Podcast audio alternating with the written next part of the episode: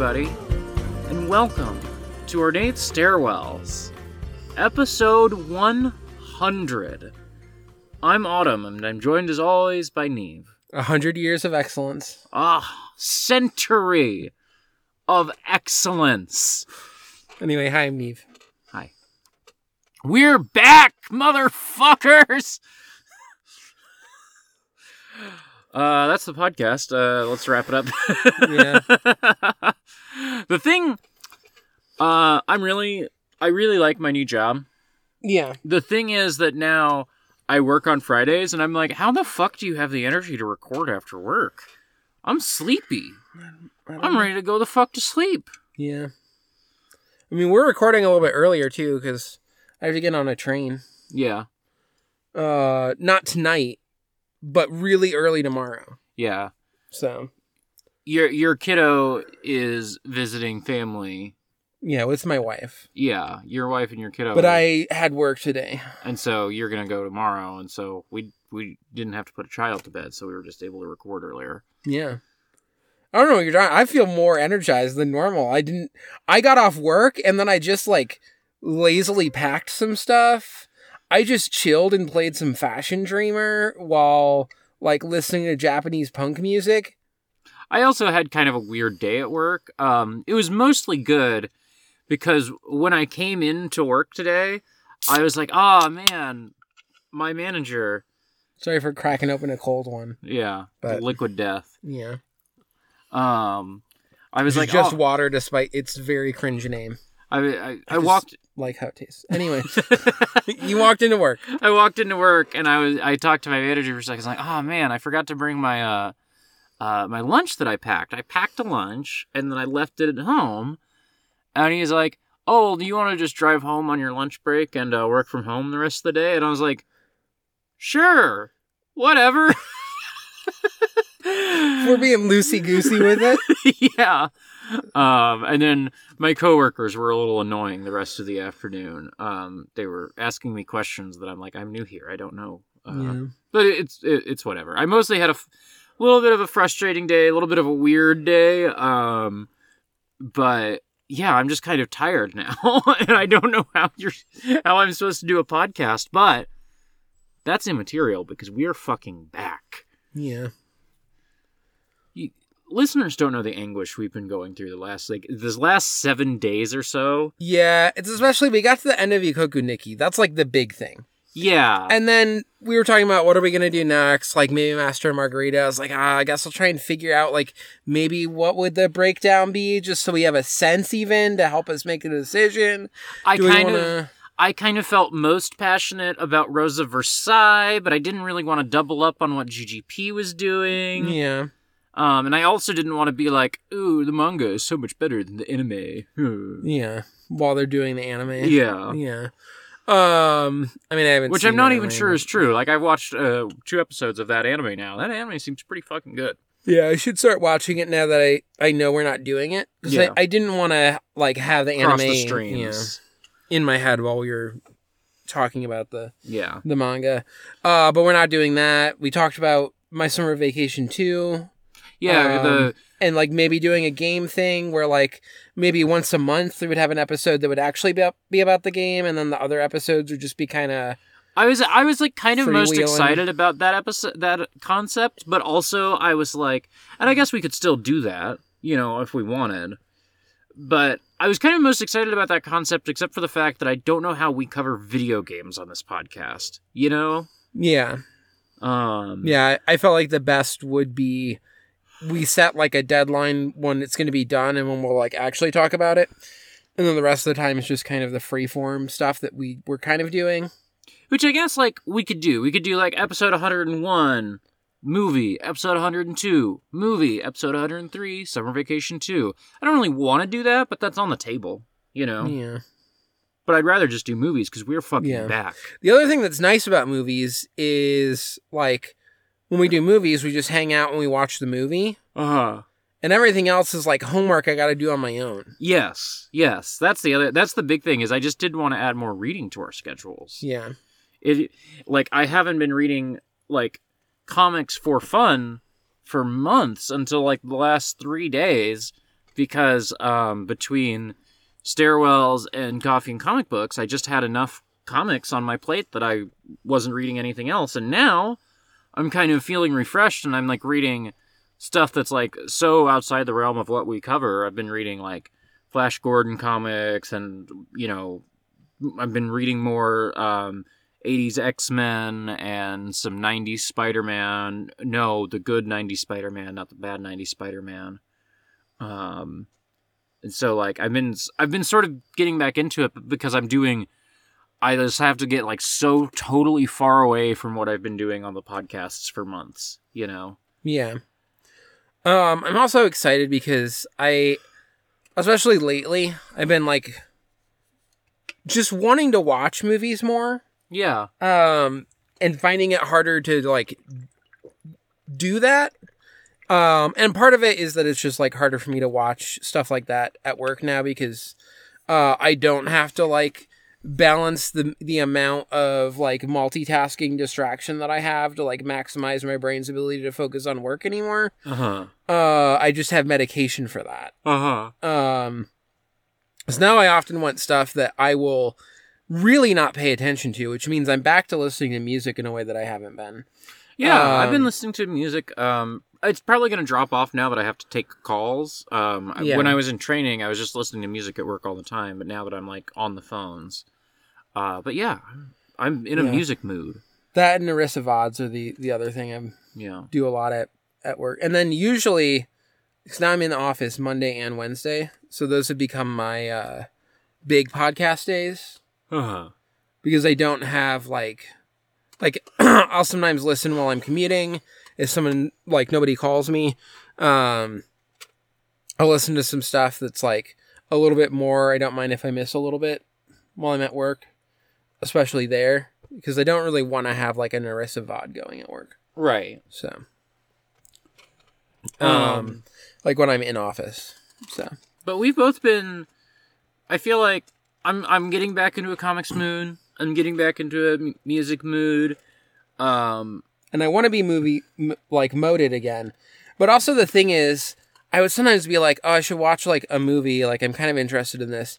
But not only is it like I don't have the the psychic motivation of this is something I can, I can talk about on a podcast, mhm. but I actually felt at times disincentivized because I was like, "Well, if I watch this and then I want to talk about it, I can't." Yeah. I'll go to a podcast and I'll have watched it and I might have things to say Yeah. and I just have to like text the group chat or something. Yeah. So, I just, I just, you know, I think it'll take a little time to ease back into movie mode. You know, Yeah. we might the next and, couple weeks. and I don't think I'm going to be at that level where I was like having like 10 some weeks just because Yeah. I, I, again, with like Adderall, I don't need that kind of constant stimulation for my brain while I'm at work. right. And it's actually better for me to not do that because now it is just a distraction rather than this weird distraction Uh-huh. s- stimulation thing that keeps my brain from completely like derailing and crashing. So, Right. um, but I'll But still probably try and watch some stuff sometimes. Yeah, well, pro- it'll probably take a little bit to ease back in, especially because we've both been a little gamer mode, It's just, you know, I think fits our attention spans and fits, moreover, our schedules a little better right now. Um, we both have been just like, I feel like it has been much easier for me to find thir- 30 minutes to game and then, oh, 30 minutes became two hours, um, than I am making a commitment up front of two hours, you know, Yeah. but I, think, the Steam Deck Steam Deck was a big thing for me too because I could kind of feel like, man, maybe it's like I'm ready to play more video games. I can kind of feel it happening. Um, and then I got the Steam Deck, which is like new toy. yeah. You know, I want to play with that and stuff. I, w- I was feeling slightly bad that I just like haven't been building Gunpla much for a while. I've been like occasionally I'll have a night where I try, but it's been a lot slower going. you getting a Steam Deck has been weirdly big for me gaming because you getting a Steam Deck, like I've had mine for a lot longer. Um, and when I first got it, I was using it all the time. And then over the summer, you know, I was using it for Witcher. But you getting a Steam Deck really reignited like, um, my like gamer mode. Um, so yeah, we'll we'll ease back into movie mode, and we'll be doing movies on here. Um, we don't know too much about the terms of the SAG-AFTRA contract as of time of recording. You probably listening to this on Tuesday know more than we do, because I believe it's being sent out over the weekend for the union members to vote on. Yeah. Um, and so I guess the strike is over. If the union members vote that down, I don't know. Does is the strike back on? Yeah. I don't know from there what happens. So who knows? Maybe Maybe we're not back. Maybe this is maybe you're listening to this with a knowing smile. Yeah. but but also like I feel like like once a contract has been sent out, sent out, it probably accelerates negotiations a little bit. You know, if if everybody votes it down, like, um, you know, I feel like we've gotten this far. You know, whatever, whatever. I'm not going to Yeah. speculate because I don't know shit about fuck. Um, We'll see. we will see.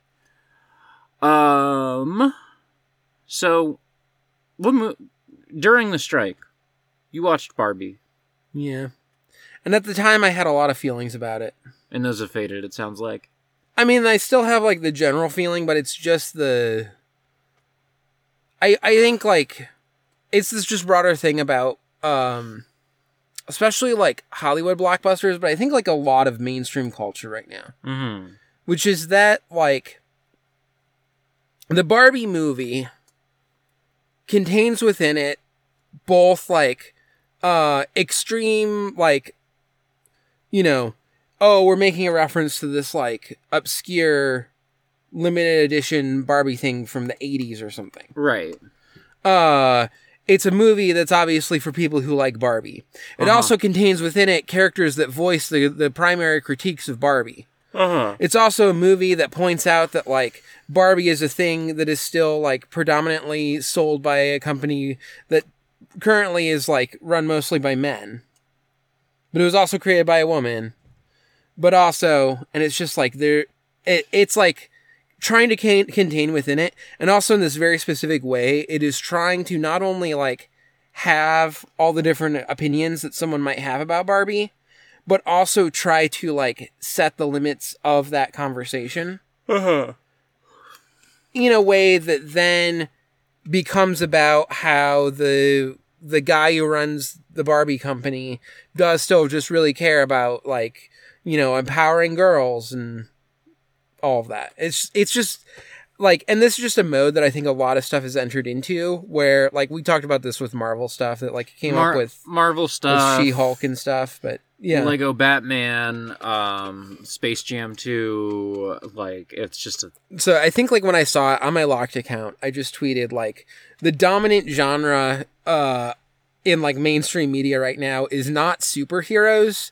It is like the thing that is both the celebration and the critique of the thing and in order like specifically guiding the what the conversation is about it. mm-hmm. Um and so it's just this like and I feel like there's a, a, a tide turn that's happening. Since like yeah. when the strike started yeah, and we I went on feel like- hiatus and now i feel in this way that before i was sort of talking about the mcu and to like the normies in my life so to Uh-huh, speak uh-huh. and they would be more defensive about like the mcu and why they like it and i just feel like in the interim i felt the sea change where a lot of just like normal people that i talk to yeah. are fucking tired of the mcu Yes. Yes. um i don't without like the actual changes to the material conditions about making movies and all of the actual like problems that result in these like lifeless uh made in in post primarily Uh-huh. like films i don't have faith that like superheroes becoming passe again is going to be the thing that is going to fix Hollywood movies. right. But we'll probably at least At get least- a period where people will be trying to figure out what to do and there might be some weird stuff in there. Yeah. And also, at least superhero movies will fucking die. Yeah. and I can go back to liking superheroes. And maybe there will at least be like a uh awareness that you can only take the interrelated movies so far before people get fucking sick of it. you, uh, like, just genuinely, like, I would would talk to people, like, who like Marvel movies that are like, yeah, I kind of since the pandemic have fallen off because I didn't want to have to watch three TV shows to understand the new movie. Yeah. Um, which is it's amazing that they made the MCU suck in the exact same way that Marvel Comics suck. Predictable, but um anyway, two movies I watched. I also can't believe that Disney got Star Wars and then fucking killed it. God. I mean, I know people still like the fucking shows, but it's fucking bad. It's no bad one out there. No one likes Ahsoka. Yeah. No, there are people on Twitter who fucking love Ahsoka and want to tell you about the the deep uh symbolic imagery of you see someone walking in some mist and then they literally just like edit in a shot of Darth Vader walking in the mist. Shut and up. then No, they don't. D- did you not see this week going around? This is a while ago. No, no. I mean, it's like the mist like sort of obscures, and then they like cut, and it's like the mist, and then you see like Darth Vader with the lightsaber. This Then shot should be taught in film classes. Yeah, get it. Ahsoka is seeing Mm. what's gonna happen. Wait, wait Do till you, these. you- it's it's really deep. wait till It's these. almost as deep as when Daenerys has the dragon wings behind her because the dragon's starting to fly, and it looks like the wings are coming out of her back. Wait till these people find out about the Empire Strikes Back. when he cuts off Darth Vader's head and Luke's in there, oh my god. That's actually better because it's fucking weird. Yeah, yeah, man. It's the Empire Strikes Back. It's a great movie. Um. This is a pro Empire Strikes Back podcast. Oh. Sorry to have the controversial opinions. Um, I still think it's a shame that they never made any more Star Wars. The first one. anyway, um, one I- other thing I wanted to say about Barbie is oh yeah. there are moments where it's like trying to go into the campy like musical stuff, and it especially tries to lean into this like uh Busby Berkeley style Mhm. um, where there's like really intensely coordinated dance stuff where people are like moving in geometric shapes, but they're very clearly achieving it through CG. And they're also, despite the fact that they have CG to achieve this rather than having like the actual spectacle of people fucking practiced how to move like this in like such synchronicity. CG dance numbers? Well, it's like the the people are like dancing and then they're like CGing how they're moving through the space to some degree. what are we fucking doing I, here? I yeah. Everybody on that set was a theater kid in high school. Yeah. But to get that level of timing, you would probably have to practice more than they want to do, so they did it in post. Because that's what Hollywood is now.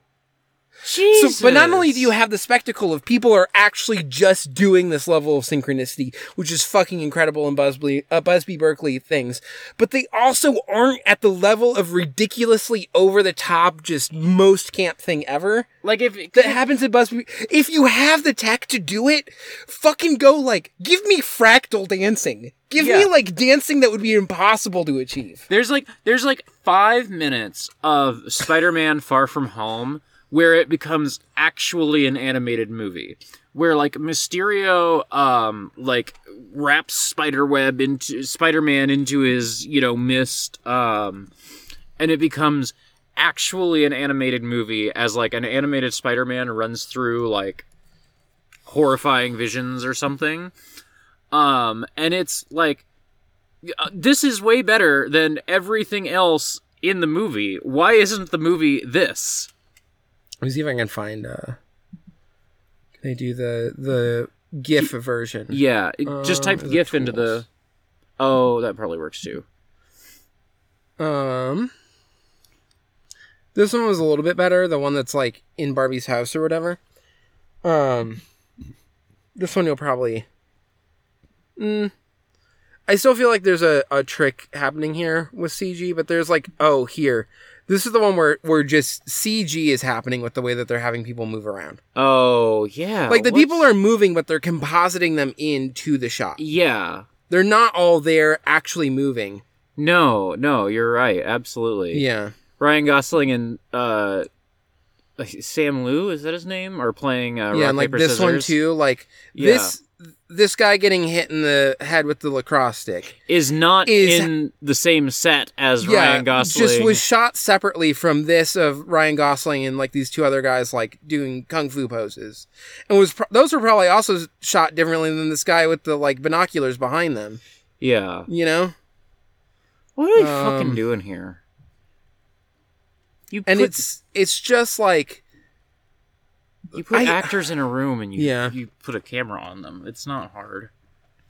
I feel like there was like a period where the spectacle of CG was a thing, and it was called like Attack of the Clones Yeah. and Lord of the Rings. Yeah. And now CG is not the the spectacle of watching a bunch of like CG figures move around just cannot compare to like Kurosawa got 1000 guys and put them all on this thing and got a camera really far away and shot them running. Well, I mean, like you know, you you you look at Jurassic Park, right? Yeah. Um, and if I think comparing other CG to Jurassic Park is unfair because it's Jurassic Park, but also the reason that Jurassic Park is so stunningly good is that like Phil Tippett, like one the, the dinosaur supervisor on Yeah. Jurassic Park, um, like he like Phil Tippett was Phil Tippett was an old hand at ILM. He worked on Star Wars. He worked on Empire. He worked on Raiders of the Lost Ark.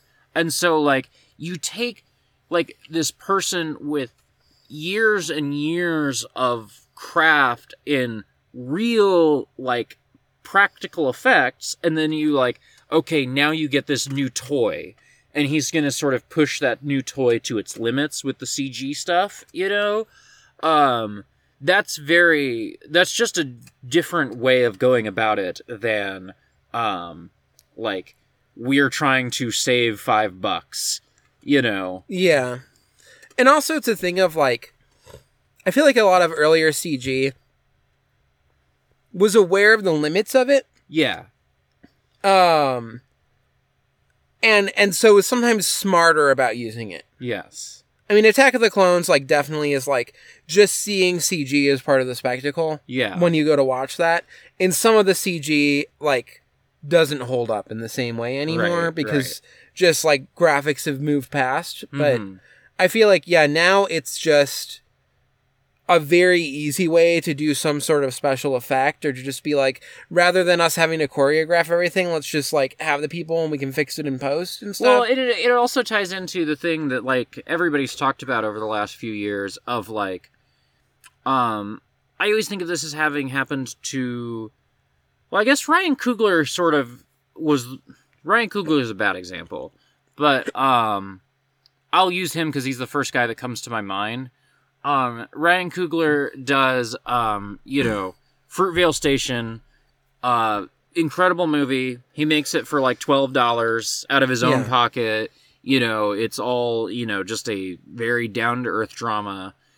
And then you know, after that, it's like, and now you're doing Black Panther, and it's CG everything, and it's like, and and the reason Ryan Coogler is a bad example is because he had Creed in there, which was sort of a middle step. But there are a lot of directors um, that go from indie movie, not very much budget, very like there's three sets and six actors, um, to biggest movies in the world that are all entirely made in post. And so like a lot of the directors just don't get the years of honing their craft that say like Spielberg does, you know, directing TV for years before he gets to making, you know, Jaws or Yeah. whatever, you know. And some of it almost cynically feels like the studios, like w- wanting to pick indie darlings who they can get and are going to like take the gig for lots of money because you just yeah.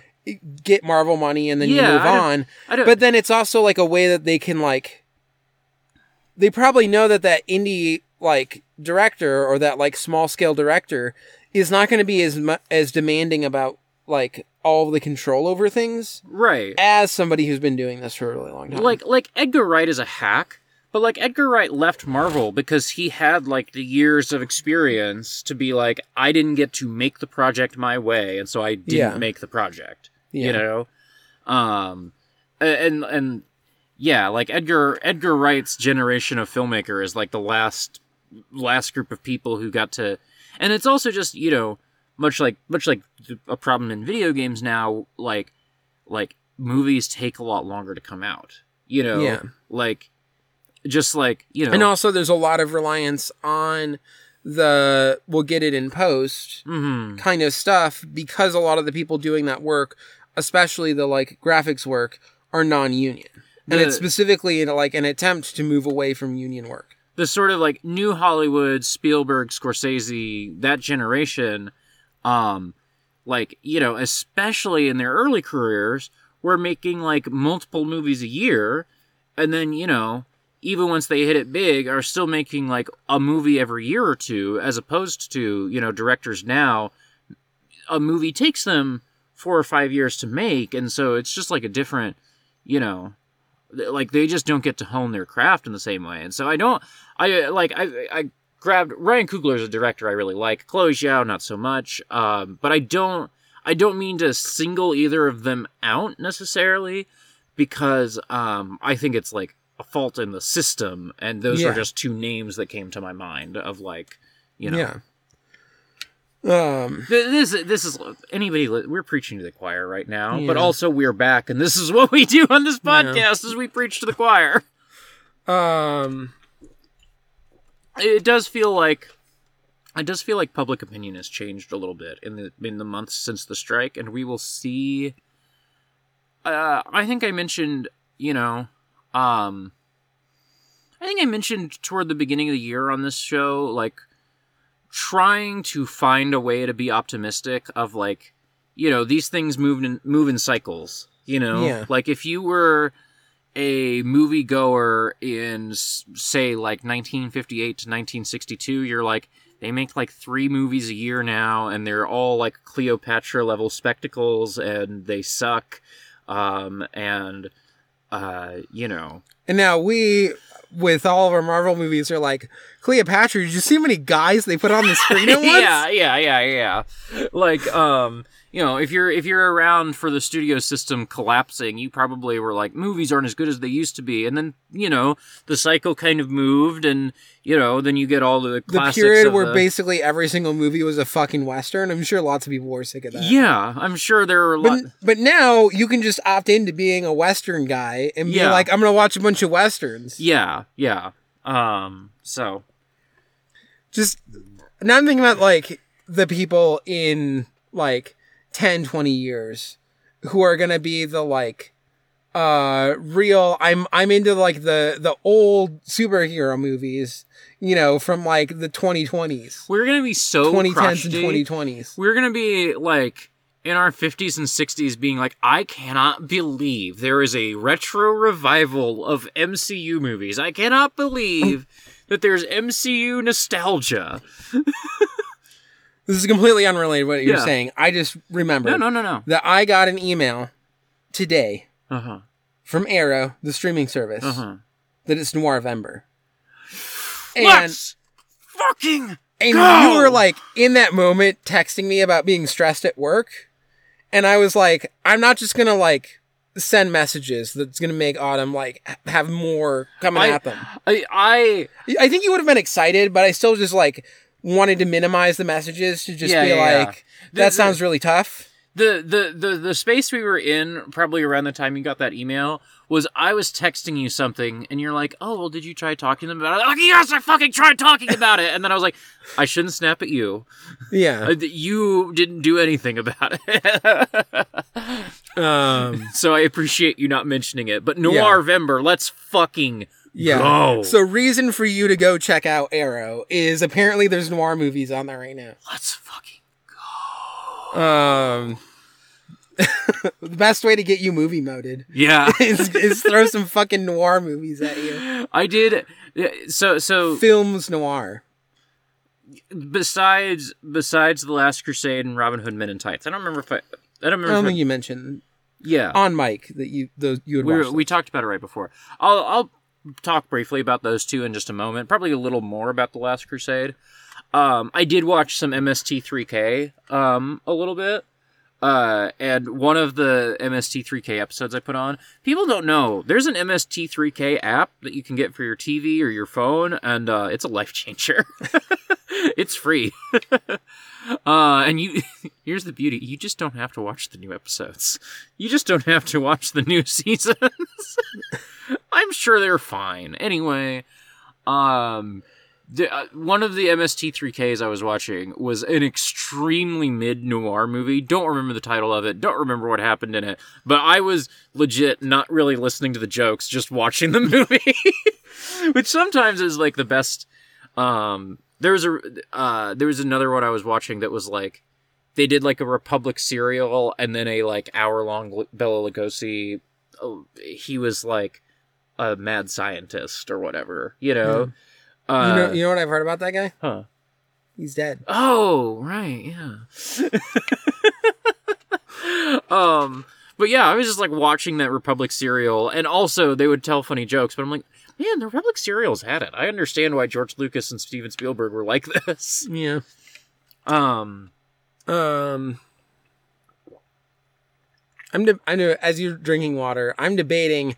Do I leave you to vamp for a little bit? Uh, cause so for context, um, before we recorded, we got some uh birria tacos with the consomme, mhm. And I put a lot of hot sauce in mine, put a lot of hot sauce in yours. which was really good. I extremely enjoyed it. Your face was so red. I I It, described it was it was enough, and I and I eat a lot of spice, so it has to be like pretty high for this. It was enough where I got like that high from it, your which was was pleasant for me. yes. Um, but it was also still hot and like very spicy, and so I still wanted to cool it off, and I had uh horchata, hmm so I was drinking that because it's kind of sweet, so that's gonna be like a good counterbalance. What you're saying is it moved through your system extremely fast. Uh, so I was drinking the soup, the the the the liquid soup, the consomme. Uh huh. I was drinking all of the horchata. Uh-huh. I was also drinking my like tablet yeah. uh, of uh you know electrolyte stuff in Oh, water. Oh. Okay. So I have to pee. Yeah. Well, I can I can vamp because my thoughts on Robin Hood Men in Tights are not that interesting, and you probably won't have much to add to my Last Crusade stuff. But I'll do Men in Tights first. Um. So Nora and I were, well, I'll wait. You're like Yeah. the the the the closet where we record is a little more cramped than usual today, listeners. Can't. There we go. Uh, Nora and I were eating dinner one night, and we were just like trying to pick something to watch. And I was like, "Oh, I've never seen Robin Hood Men in Tights," and she was like, "What?" And she hit play on it immediately, and um, that movie's all right. I it's not my favorite Mel Brooks movie by a pretty wide margin. Um it's it's like okay. There are some laughs. Um but I just that movie has like such a beloved reputation that just did not hit for me. But also, you know, there are some jokes that really did work. Um the the the big thing for me with that movie is it felt like felt like Mel Brooks didn't know what to do with Cary Elwes because you know obviously like you know the the the Princess Bride uh, uh performance is so iconic you know the the Errol Flynn um impression in Princess Bride is just like such a you know is such an iconic performance and Mel Brooks is obviously you know playing around with that, you know, um, playing on viewers know Cary Elwes. Oh, my arm! You're crushing my arm. What was your arm doing there? Um, what is this? What does it look like? It looks like a ID card holder that ha- says uh, "Every day is great" at your Ness. Um, it's like one of those ones that you could put on. Um, A lanyard. no, uh, you can like strap onto like uh, luggage. And Oh. ID, identification stuff. Okay. Um, but yeah, I just think that in in Robin Hood Men in Tights, like, um, Mel Brooks is trading on Cary Elwes's like, um, Errol Flynn impression, and it doesn't hit the same because it's so tongue in cheek. You know, I think the the Princess Bride performance is largely the same performance, but it works because it's playing it straight, and the the the comedy of that movie comes from like wordplay and um you know like good lines and the comedy of Robin Hood Men in Tights comes from making fun of the type of movie, which you know, like I uh the this is one of the better Mel Brooks movies because it's like clearly a lot of affection for you know this style of movie, but um.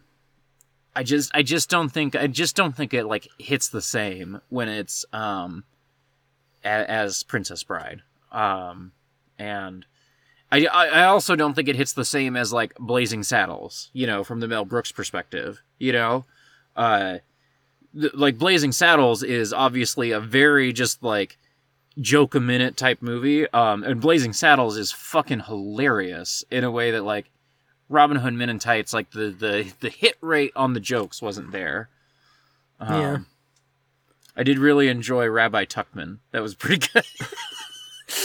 that was my favorite. Uh, that was one of my favorite bits. Was Rabbi Yeah. Tuckman. Also, also, um, uh, Picard shows up in the very end as King Richard. Incredible bit. yeah. Um. It, it it's the it's the mid '90s, so he's fully doing Picard. You know, Yeah. like he is what like like you know you see you see Patrick Stewart in Excalibur or in Dune, and you're like, oh, that's weird. Patrick Stewart's so young; he's not Picard yet. Yeah. He shows up in uh, Robin Hood, and he's doing Picard. um there's my, my coworkers were recently talking so i have like one that listens to some podcast about like basically uh like how did some bad movie even get made like how did how did the like they like How did this get made? yeah i think it i think that's what it's called Okay, um and so I don't like that podcast. yeah he he really likes it but then uh like my coworkers were talking about uh like sort of bad movies Uh huh. um and then the dune movie came up and i was like Motherfucker. i was like you need to watch that again with the awareness that david lynch's whole thing is awkward comedies Uh huh. She literally fades out and then fades back in and it's like wait i forgot to tell you the spice is located on this desert planet called dune No, no, no. He t- Or whatever. he- she tells you all about Dune, and then she's like, "Oh, I forgot to tell you about Yeah. Paul oh, Atreides." oh yeah paul atreides yeah whatever but i was like you need to watch it knowing that this guy's whole thing is awkward comedies and it literally signals that it's a comedy with like the little intro thing yeah. I, She- it is intentionally supposed to be I I strongly believe that that movie is intentionally supposed to be funny. It It is. is it is not a it's not even a, a micro commando diatron 5 which I love dearly but some of the comedy comes from it's just a very poorly made anime. Uh huh.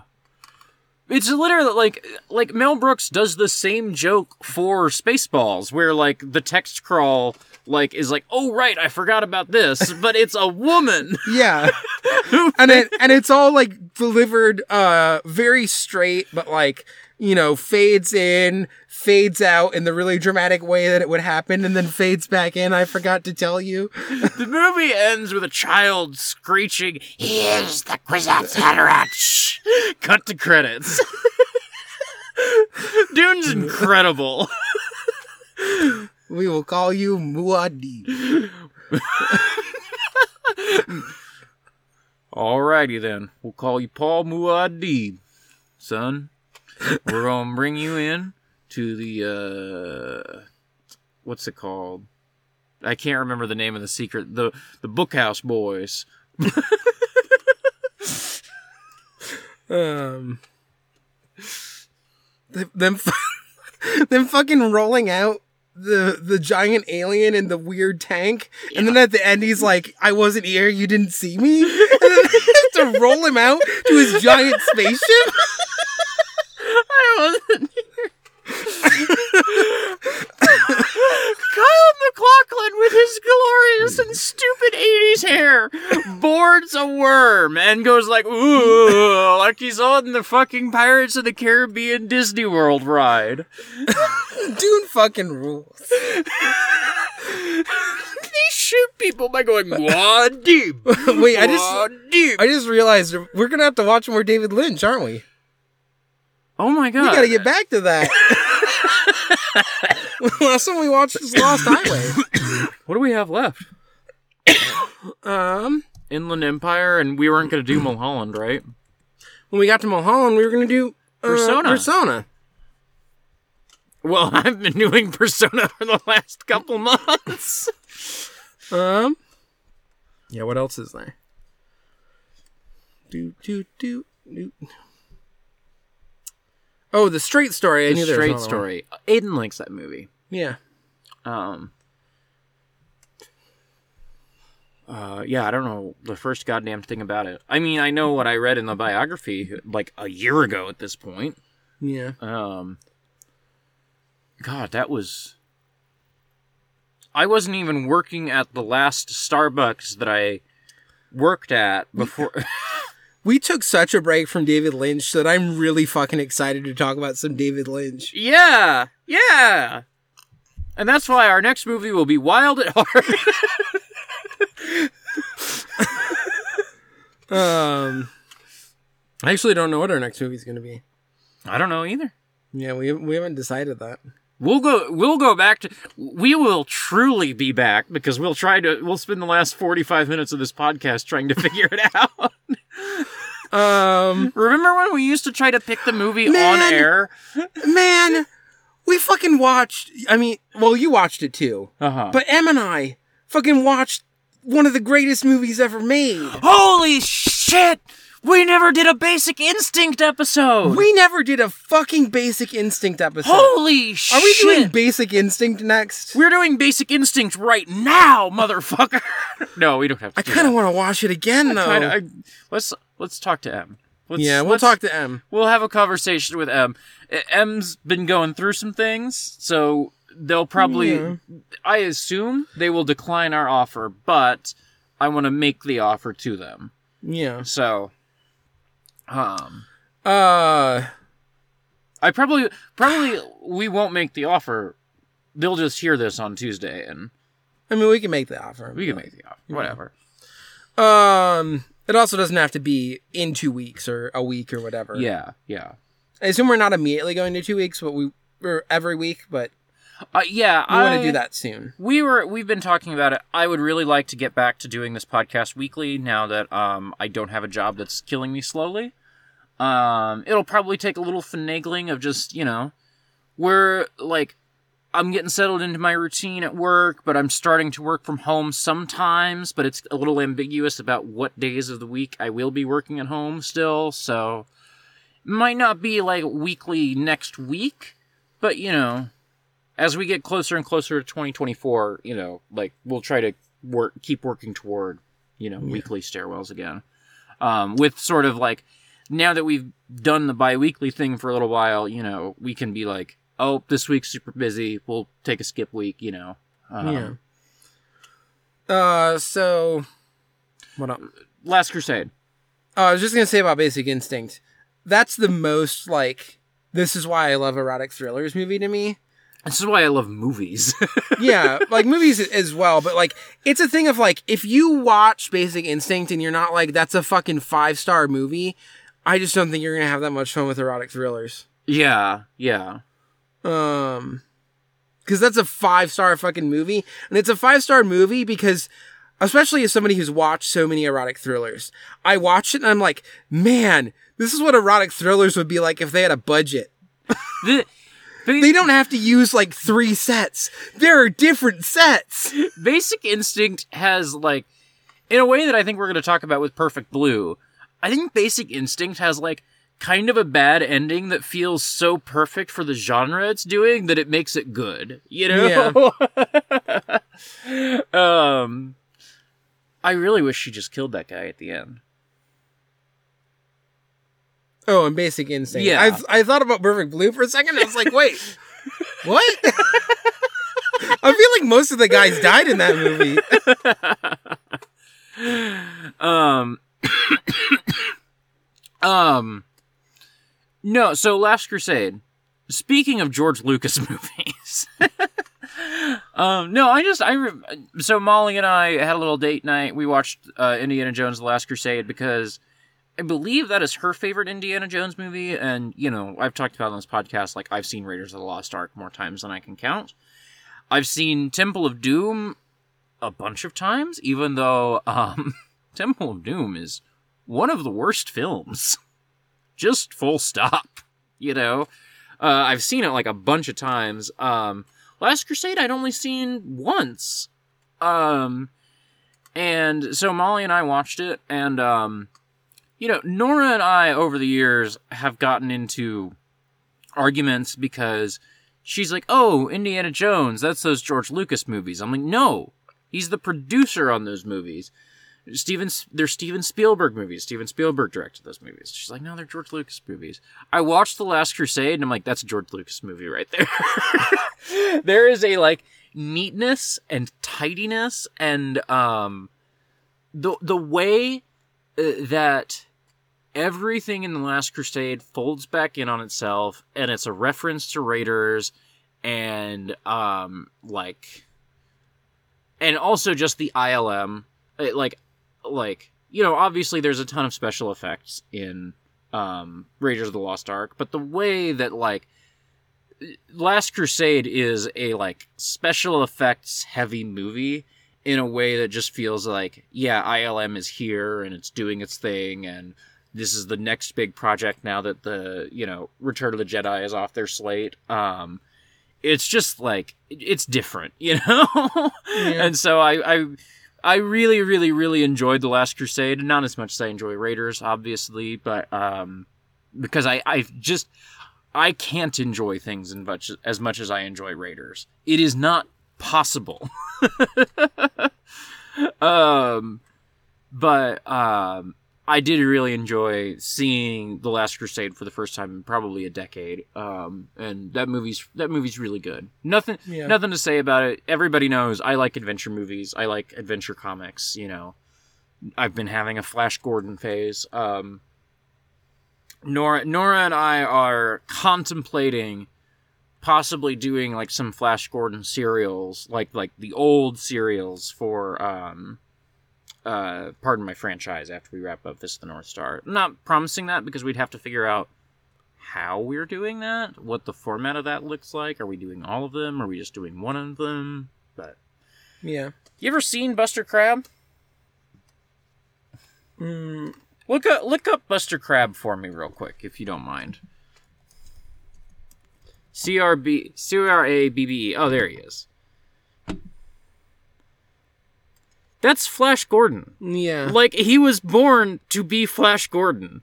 I don't know how he could do anything else with his life except be Flash Gordon.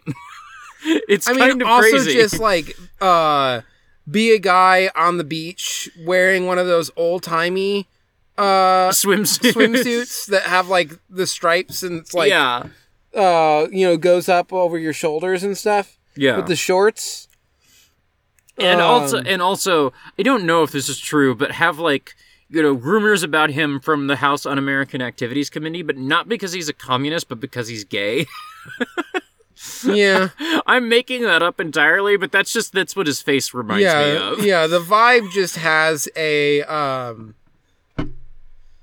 you know, there's the he he is a type. he is a friend of harry lime whether whether or not he himself is gay, he is a very specific type that gay guys would go for. yes yes Uh, he's a real man's man, so to speak. yes yes um he's exquisite um Nora and I spent a lot of yesterday falling in love with Buster Crabbe. Yeah. via images on Wikipedia and contemplating Flash Gordon that we might watch in the future.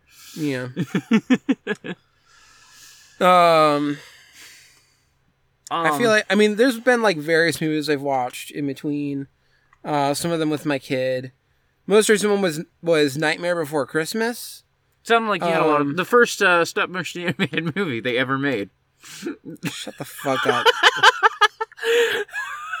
um, Pokemon's gonna be 10, 10 years. uh which I, I think there is a point in which like sometimes they still just don't quite have the attention span for movies um and also i think it like got to this part where it was kind of dragging and you just want them to like go do the christmas stuff Mm-hmm.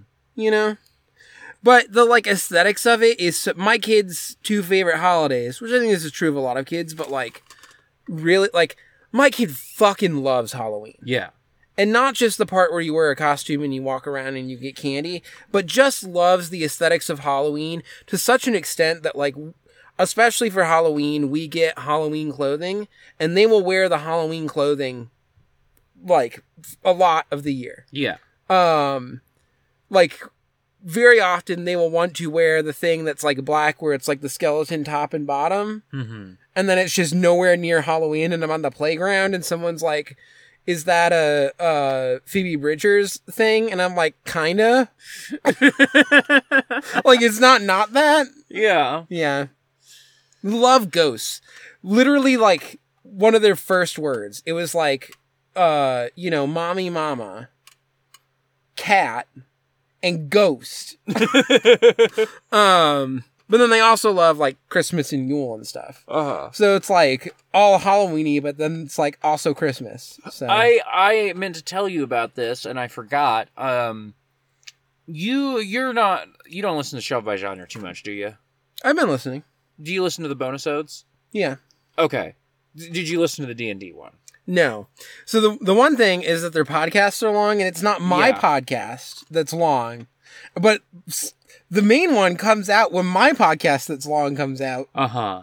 So usually I don't get around to it for a while. That's not fair. not even that I'm listening to mine Mhm. first. I do sometimes listen to it because there's like the three week gap, Yeah. and it's nice to like remember what Connor and I were talking about Uh-huh. as we continue on. But- I just I just thought I would let you know um that during the D&D episode um Austin Walker um expounds the virtues of the Yule lads and says go listen to this one important if true episode where they talk about the Yule lads.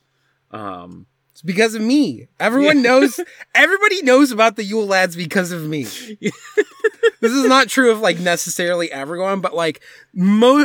If you're listening to this podcast and you know about the Yule Lads, there's like a 98% chance that you learned it because of the important if true episode where I wrote in and talked about the Yeah. Lads. It's bizarre that it's it's still the most influential thing I've ever done in podcasts. yes.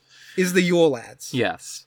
Um I just I was so there are Twilight Mirage like beings that are based on the Yule Lads because I wrote into an Important if True. I'm just It's it's weird. I was so, just so tickled by um, the the circle of life that was happening as, as um, Austin Walker introduces. Um, I, th- I think Cameron Kunzelman didn't know about the Yule Lads or something, and so Austin was explaining the Yule Lads to, and and it was like, go listen to Important if True.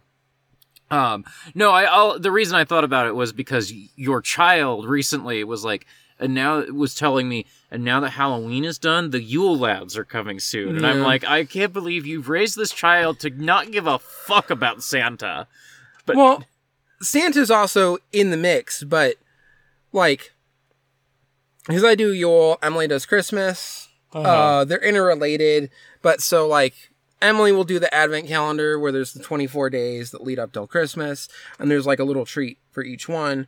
And then for me, the days leading up to Yule, which there are 13, so it's like ending where the 13th one comes on the first day of Yule.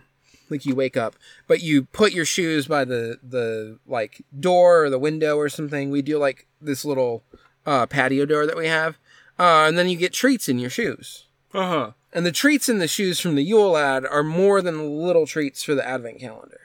You get like a little bit more, and it also like escalates where like the final one you there's like it's not to the same level as like oh Santa came you got a bunch of toys, but it's like you get a little toy, you get like a bigger chocolate thing, like a chocolate orange, stuff like that. Uh huh. So I, I I don't remember if I mentioned to you. Um. there was one part where they came back from daycare. This was like back when they were at daycare. Um, and said that they were trying to talk to their teachers about putting out the shoes for the Yule lads, but like also just didn't have the level of language that they have now too. So like I could kind of understand from them trying to describe like shoes in the Yule lads. Uh huh. And I was like, yeah, I'm not surprised that your teachers had no clue what you were talking about. That's pretty good. Uh.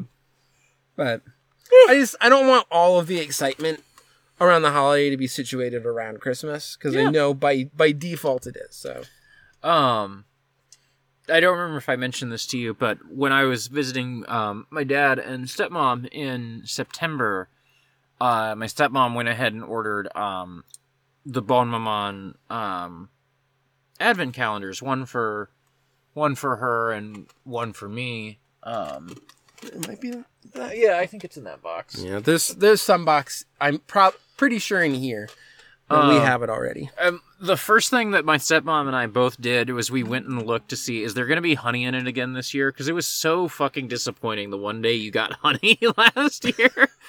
but and she was like, "Oh man, there's going to be honey again this year," and I was almost like. No, the disappointment is part of the experience. Of one day you're gonna open that bitch up and honey, I didn't ask for honey. I came here for jelly. What are we doing? The other thing is like I like honey, but like that thing is like you get it. It's like enough for like A slice or two. you and your partner to like have some on some toast. Yeah, And the hun- I just don't spread honey on toast. That's yeah. I do things with honey, but I don't just spread it on toast. That's Yeah. not my. Yeah. I I got it and I was like, I don't use honey all that often. Yeah, It's just not a thing I use very much. I use it some, but I often like we have a honey guy here in Chicago. I just get it from the honey guy. That's the most you thing you've ever said. Oh yeah, I know. I've talked about the honey guy in Chicago before. I just I if you ever need some honey, oh, so here's the thing though. If you want honey, I can get it from the honey guy, who's just on the street selling honey. I can, if if he has some, if he's recently done some.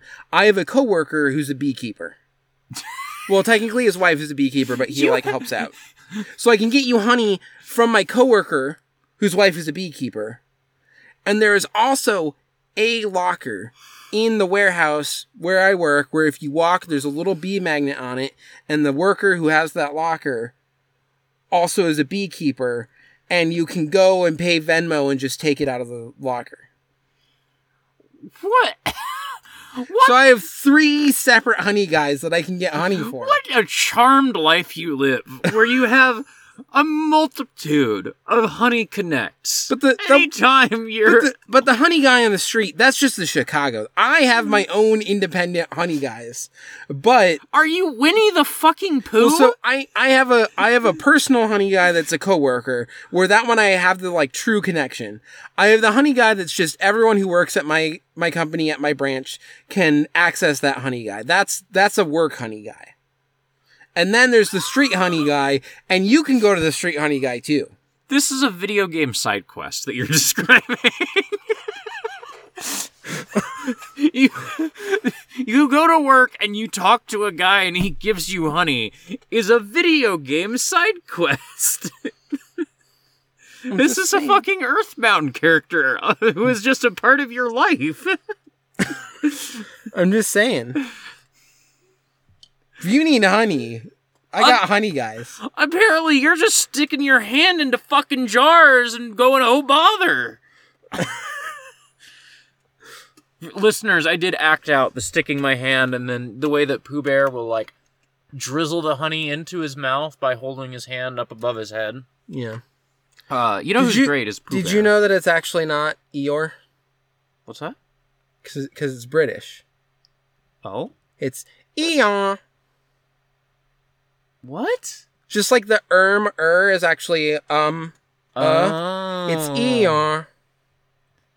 That makes sense because Yeah.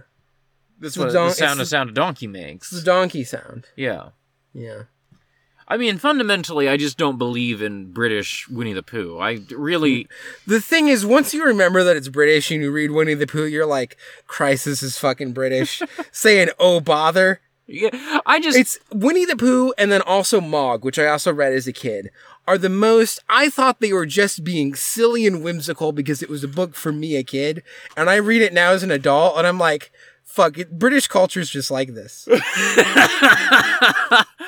I mean, I just, you know, me, oh, how silly that you'd say, bother that cat. That's not what you'd say to a cat. I Little did I know there was an entire land where people will just say shit like, bother that cut. I just, Winnie the Pooh is a Disney cartoon character. like I I know that he is not. I know that he's in the public domain as not the Disney cartoon character, but to me, um, and th- this has always been how I felt, uh, because I have a deep connection to Winnie the Pooh from childhood and from Kingdom Hearts. Um, uh, but then rewatching the Many Adventures of Winnie the Pooh as an adult, like, and it's still a classic fucking movie, great movie. Um, like, I just really like that cartoon character, and I don't Yeah. really care about any other incarnation of Winnie the Pooh. Um, because I, you know, I love copyright law uh, at the end of the day, and I really think that, uh, you know, Steamboat Willie should belong to Disney because, you know, the Walt Disney Corporation created it. uh, you want to talk about video games at all? Um, yeah, I mean, I feel like the biggest uh, was was I playing Slay the Spire when we last recorded? Yes. Okay. You were you were literally playing Slay the Spire when we last recorded. Um, yeah. I, I didn't play too much more after like that little period where I was playing it. you were pretty i mean, engrossed some for of a couple is, like- days, and Some of it is like I I got the win with the silent, Mhm. and that like took some of the like push. yeah, off like of me. yeah, that's how I felt the first time I got a win. Yeah. It's still something that I'm like happy to have and to go back to, Uh huh but also in a way where I think it'll be a little bit easier to just like do a run or two sometimes if I like Yeah. just want that. Um, part of me wishes that it was just on my phone, but then it would also probably be more of a problem. yeah, yeah, I would agree with that. You should check out Meteor Fall, perhaps. Meteor Fall is a a game I enjoy that is sort of trying to do Slay the Spire on the phone. Um, it's not straight up that. Um, and it's also, I really like Adventure Time, and Meteor Fall is very like inspired by Adventure Time. And if you don't care for Adventure Time the same way I do, then you so the two that I had that Ooh, I, Card I Crawl. played, Card Crawl is Card Crawl is is a good. classic, Yeah.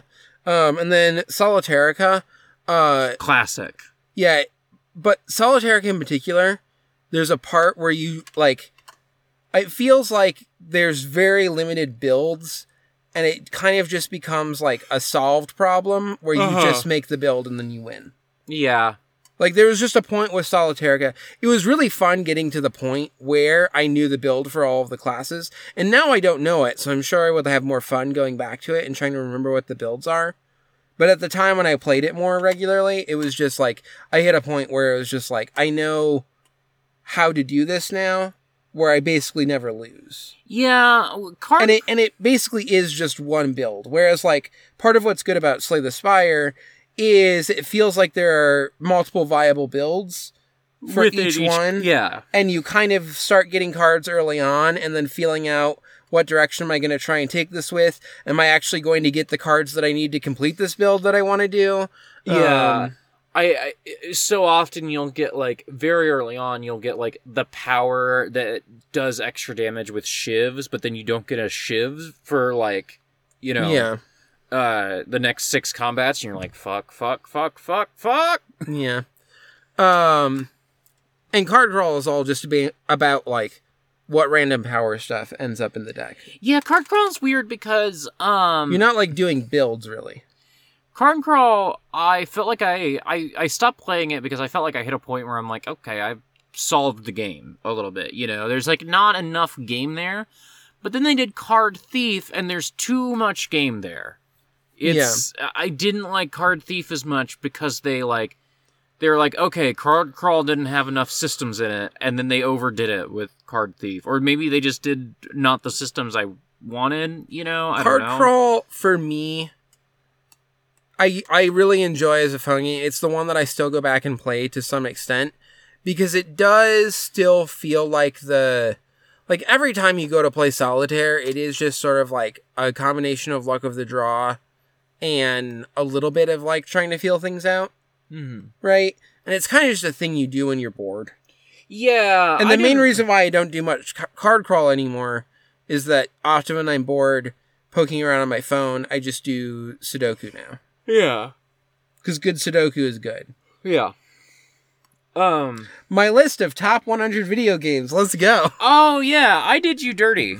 Yeah. I did crimes to you, my podcasting friend, and I need to come clean about the crimes I did so that I can be shamed by the by our adoring public. Yeah.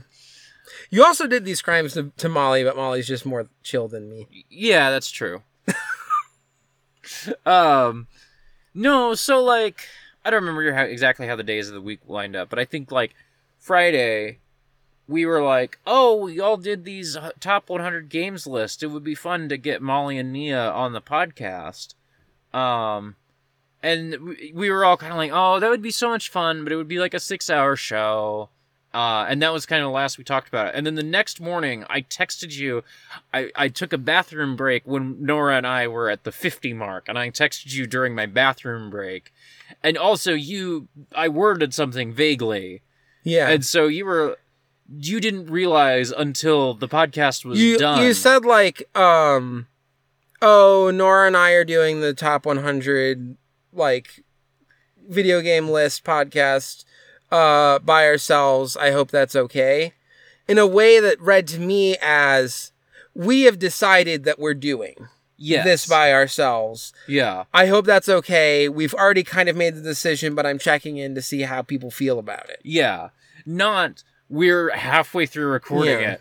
I, I did you dirty. Yeah. and I owe you. I have apologized to you because you were you were bummed out that you didn't Yeah. get to be on the show, and I, I the big the biggest thing for me is it was like I knew that there was a chance that that's just the outcome that would have happened, but there wasn't a conversation about Yeah. are we going to do this? Yeah. yeah. The decision was just made after Molly and I were both invited on. and and and I like basically what happened was Nora was Nora had been struggling all week with the list, and that morning we were gonna do Fist of the North Star, and then we put it off a little bit, and she she finally finished the list, and she felt excited about it, and I was like. Oh, Nora's excited about it. I'm seizing on the, you know, I'm just her wife. I'm seizing on her excitement. Like, oh, well, let's just do this right now, you know, and just failed to consider that, like, well, you know, I had you know, our our plans were in a gray area, and I could have, you know, done anything differently than how I did it. yeah, Um, if you want to read your list, I'm totally game. I, I pulled it up, but we don't have to do it. I'm I'm kind of game for it, honestly. Um, hi Lem. I assume you're Lem. I didn't really get a good look at you. Um, uh, words. I was just asking, like, what game, what other games have you been playing? Yeah, Because I've, I, the the big thing is Fashion Dreamer. yeah. Like that's the big one. Do you want to talk about Fashion Dreamer at all? Um, I, well, I- you know what? You and M are gonna do yeah, Alf. I feel like I feel like uh, so it sounds like M wants to do Al- uh, Alf this week. Feeling well enough to do that. So my guess is we'll probably talk about it some there. yeah. Um, you M's actually playing it, so it'll be a better conversation than I would be able to have about it. yeah. Um, Hi, Lem. but D- It you is- can get on my lap. That's fine. I guess the main thing I'll just say here, and I'm I'm sure that M and I will go into it in like more detail, but like the previous, I think this is like this the same team and stuff as Style Savvy. It doesn't have Uh-huh. the style, style Savvy name. It just is Fashion Dreamer. At least here, I guess I could look this up. I haven't Yeah. actually looked this up. Um,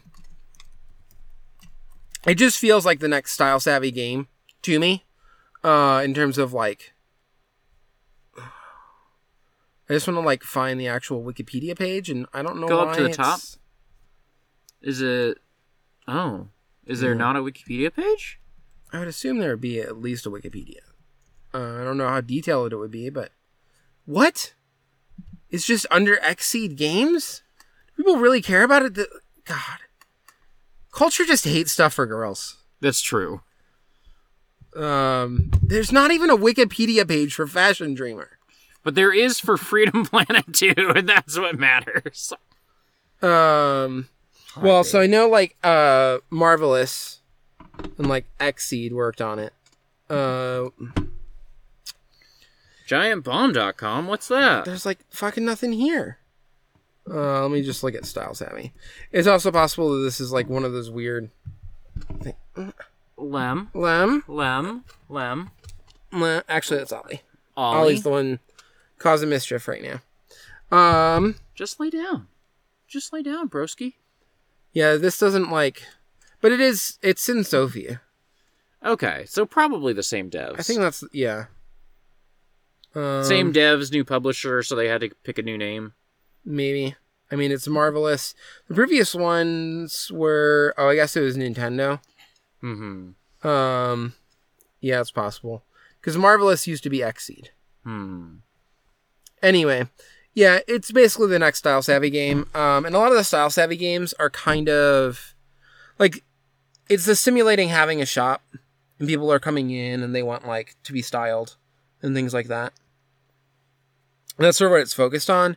And this one is like a little bit more abstract. You kind of just run around in abstract space and there's just people that like it like recurring NPCs. And then also if you do online mode, just the way to fucking do it. Uh just other players in the world. That's so cool. Um, and it's doing this thing where like you open up like your social media feed, and whenever you do like an outfit or whatever, it like gets automatically posted there, and then you'll get like new followers from it and stuff.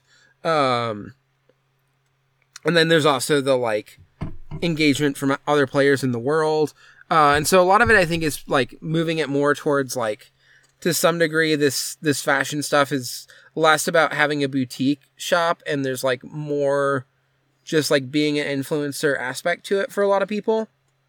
Listeners, I'm gonna have to cradle this cat for the rest of the podcast. I think I'm just gonna have to cradle him in my arms. Um, I don't know why he wants to like get up on the. Well, I'm I had a little blanket on because my feetsies were cold, and now Ollie is like, no blanket for you. Um. Anyway, uh. But yeah, the part so th- there's like less of that like sim of owning a shop thing. You mm-hmm. still get to like set up your showroom, and the showroom is really for like other players will come and view your showroom.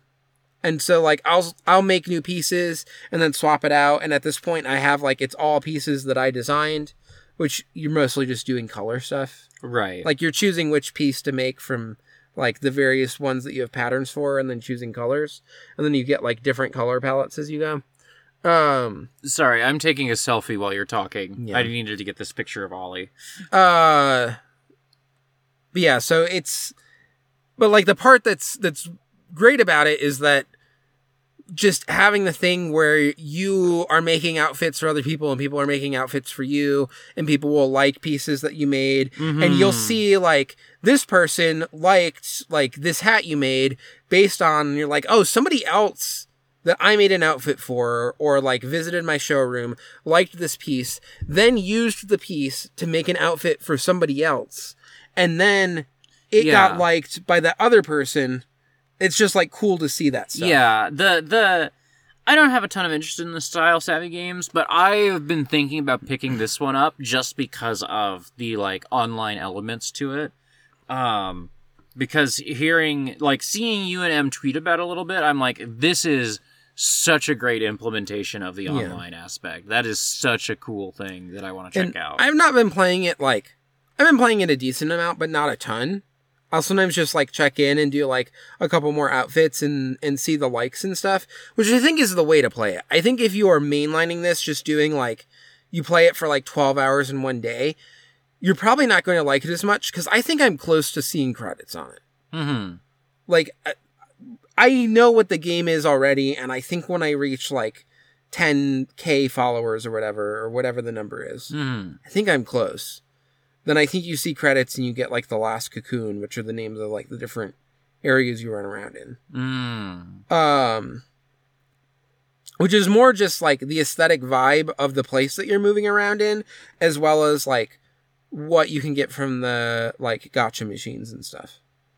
Um, but yeah, so it's like I feel like in terms of like what's this, especially the solo gameplay experience, I feel like it's probably like there's less there to me than like the style savvy games. hmm But I also feel like I fell off the style savvy games faster than this one because this one I just will sometimes log in and I'll maybe only make like one or two outfits, but I'll get notifications from people liking stuff that I did or whatever. And that stuff's just fun. Like Mhm.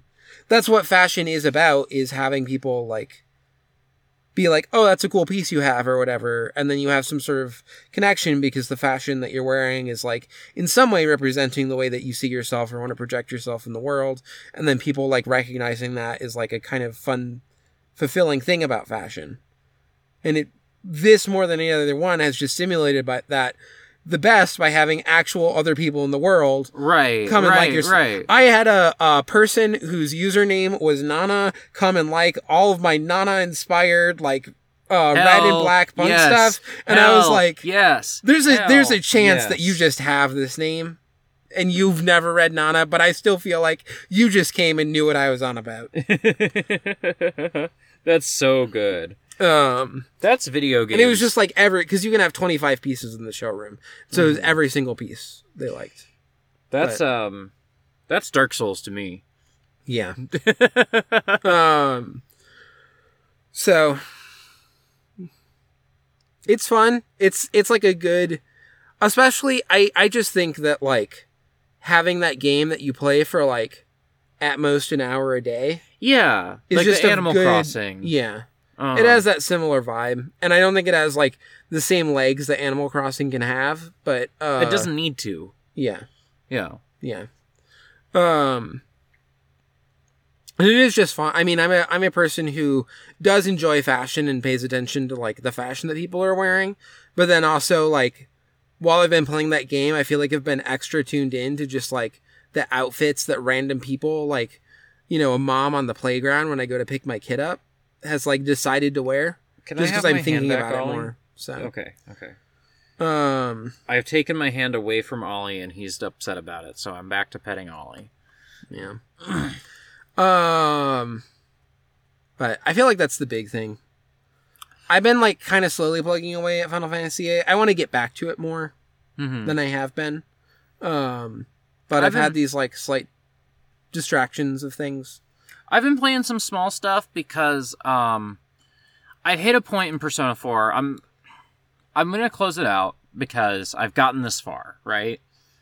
But I'm I'm struggling because I really enjoy I really really enjoy talking to people and going to school and doing the part-time jobs. I think that's a lot of fun. I never want to do another fucking fight in this game. Oh my god, I'm so tired of the dungeons. They go on forever and I think that uh that uh lost save file too probably was real Yeah. Because because if I hadn't lost that save file, the the time I've put in now, I probably would just be done with the game, you know? yeah. Um And you wouldn't be coming to these dungeons being like, I just did all the other dungeons like two slash three times because I probably went back to do other stuff too. Yeah.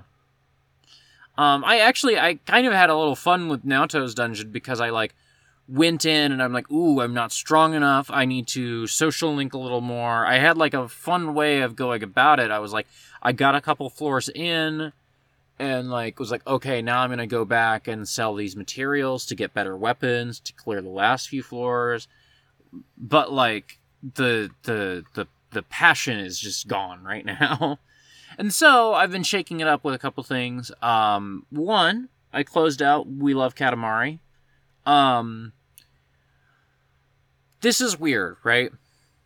I'm gonna say something. I have cooled slightly on We Love Katamari. I still think it is one of the top 10 video games ever made. I just, when I first started it, I was like, oh my god, it's better than Katamari Damacy. Oh my god, I can't believe they did it. And now I've gone through it and I'm like, this is as good as Katamari Damacy. You know, I'm like, I like the, I, I said this on the 100 Games episodes. I like the rolling things getting as big as possible better in Damacy. I like the, the side stuff better in We Love Katamari. I kind of just see them as one contiguous piece now um, that I've finished it. Um, and you know nothing wrong nothing wrong with that at all not a goddamn thing wrong with that but um It's the greatest game ever made. it's simply one of the greatest games ever made It's the uh, fourth greatest game ever made. i'd call it the seventh greatest game ever made but we're kind of splitting hairs i think the fourth greatest game ever made might be sonic adventure 2 um and then you know that really gave me the 3D platformer itch. You know, Yeah. um, and so I I played Toree 3D, which they talked about on Abnormal Mapping a while back as part of their Spark the Electric Jester episode. That is a very short game. I beat it in, beat it in an hour. Um, and there are like creepy pasta elements of it that are frankly quite silly. But um, what a fun hour I had with that game. You know, like yeah. um really don't need a game to be more than an hour sometimes. It game is good because it took me one hour to play and no more. Um and so really highly recommend that game. And then from there i uh i've been playing some super mario 64 nothing to say about super mario 64 except that that is a great game. Great game. Um It's okay. it's a great game. Um and um what was I going to say about it? We had sort of an interesting conversation about it because I fundamentally just like very blank cartoon characters a lot more than you do, I think. Yeah. I like Mickey Mouse a lot more than you do. Um I like um who the- who was the other one we were talking about of just like very blank slate cartoon guy. I mean, I like Superman more than you do. Yeah. I mean, I think like Mario and, and Mickey Mouse are the two main ones. And then there was Sonic, and I was talking about how Sonic is also kind of this, but that the images of Sonic still are like imbued with a little bit more meaning. Well, and There's also, still like things suggested by Sonic and like the team being these like woodland animals, and then they're saving these like smaller woodland animals from robots. That is like still conveying some sort of idea Mhm. in the way that mushrooms and pipes and a plumber and a princess and turtles don't. you me. don't you don't care about Mega Man necessarily. But then Mega Man is a is like a robot boy that still like changes out his parts and stuff. Uh huh. There's still more to me there. Yeah, fair. I think of Mega Man as just like that's just Astro Boy. There's nothing to him yeah, except that he is just Astro, Astro Boy. Boy. But Astro Boy rules. So, Hello, my friend. You are so small um, so obnoxious. Um. But yeah, Mario 64. I'm like 50 stars in and I might be like tapped out on the game because I'm like, okay, I've I you know, I've sunk like 3 to 4 hours into it and I'm like, okay, I'm good. You know, yeah, my it's on the Steam Deck, so there's nothing stopping me from going back and getting more 20 more stars next week, but you know. Yeah. Um That's I kind was of gonna, I was gonna say one other mean Oh thing, yeah. which is I look at Mickey Mouse and I just see minstrel show. Well, sure. Yeah. Yeah. Mickey Mouse has a very racist history that is just hard to, Yeah, you know, uh um the th- the thing about uh the thing about oh, I forget his name now. Um Walt Disney. no, no.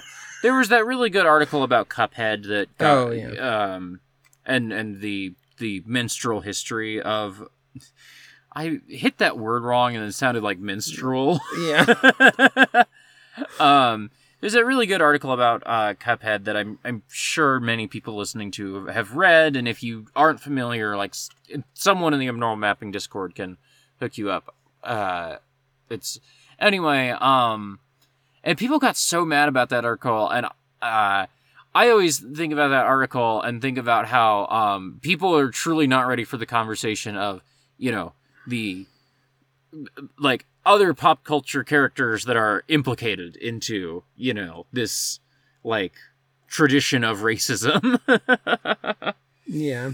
um uh i have i have a lot of affection for mickey mouse but um you know when you get down to it racist ass caricature um Yeah. Uh, true of a lot of them. he's just a little baby boy he's ollie and he's so sleepy There's been a couple times where uh I have been talking to like a coworker or like somebody in another situation where they're not like really at all aware of classics. mm-hmm. I saw this for you'll you'll you'll see the reason. And so I say that I'm reading the Nibelungen Lied, and they're like, "What is that?" Mm-hmm. And I'm like, "It's this old dramatic poem do you know you're watching a Bugs Bunny cartoon and he dresses up as a Viking woman and Mm-hmm. he sings an opera? mm-hmm. That opera is The Ring Cycle by Richard Wagner, Mm-hmm. which is his adaptation of kind of the Nibelungen Lied, but he actually adapted it more from the Volsunga saga, but it's the same like root Germanic myths. Right, right. So that's usually how I've explained it to people is you know when Bugs Bunny dresses up as a Viking woman with like the armor boobs? Bugs Bunny. Now there's a fucking cartoon character. Yeah. I love Bugs Bunny, dude. Um ain't he a stinker? He is. He's almost as good as Daffy Duck. Not quite, but almost. I love how much of a brat he is. Yeah, we know. Yeah. Read me your top 100 games. Number 100, Fox Hunt. What's that? It's an FMV game on the PlayStation where you play as some uh schlummy dude who goes on a detective adventure and it's kind of a pastiche of like James Bond and other spy fiction stuff. Um and I just played a lot of it with my brother as a kid. I don't think it's really that good of a game. Uh but there's just so much of it that's wedged into my brain. The biggest one being and I Actually, there's there's two, and they're sort of interrelated and from early in the game. There's one where you go to interact with the fridge, and instead of him opening it up, he just slams his entire body against the fridge and shouts, "I'm hungry." And I just think about that. I thought about it more when I was like poor and I didn't have a lot of food in my fridge, and I was hungry. But I still think about it sometimes. Um, I'm hungry is like how he says it. and then the other one is there's a you, you can go around his apartment and you see this like uh plate that like looks like food was on it. Mm-hmm. And it says on the plate, El Chacatiro tacos, so good they'll save your life. And he'll pick it up and he'll read it. And then after a beat, ravenously lick the plate to try and get anything that's on it off of it.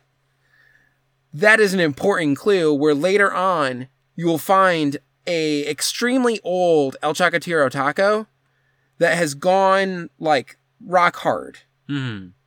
And if you pick it up and you put it in your pocket, then at the end of the game, when someone tries to shoot you in the chest, the El Chacatiro taco that's so good it will save your life will save your life because the bullet will get stuck in the rock hard taco. Stupid. Um, it was like weirdly long for an FMV game too.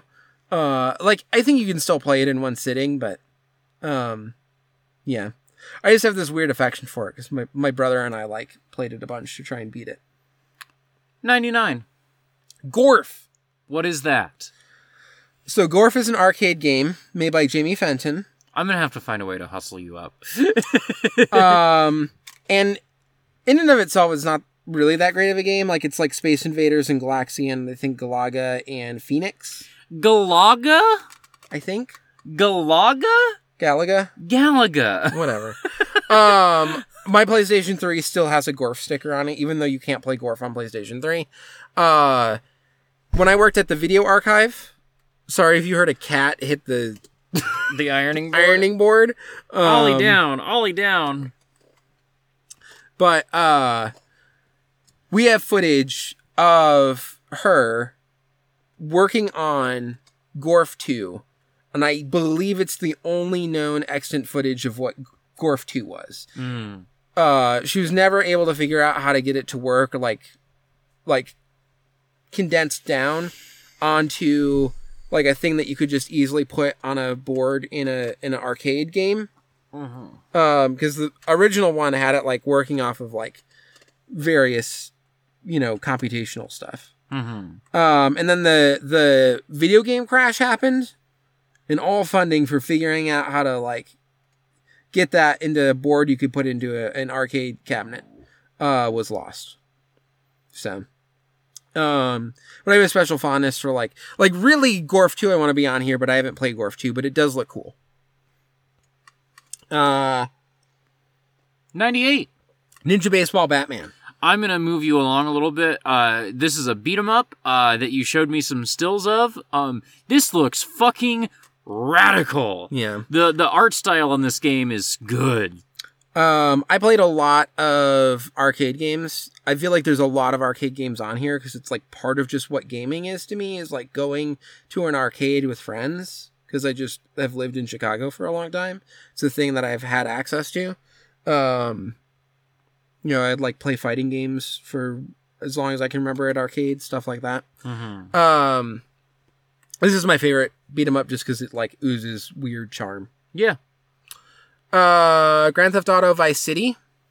Not played a single story thing at all in this game, but me and some friends have spent countless hours just driving around, uh, doing one thing where you just try to drive as safely as possible, stopping at red lights, all of that, and just watching as the game wants chaos to happen and has people just throw themselves in front of your vehicle.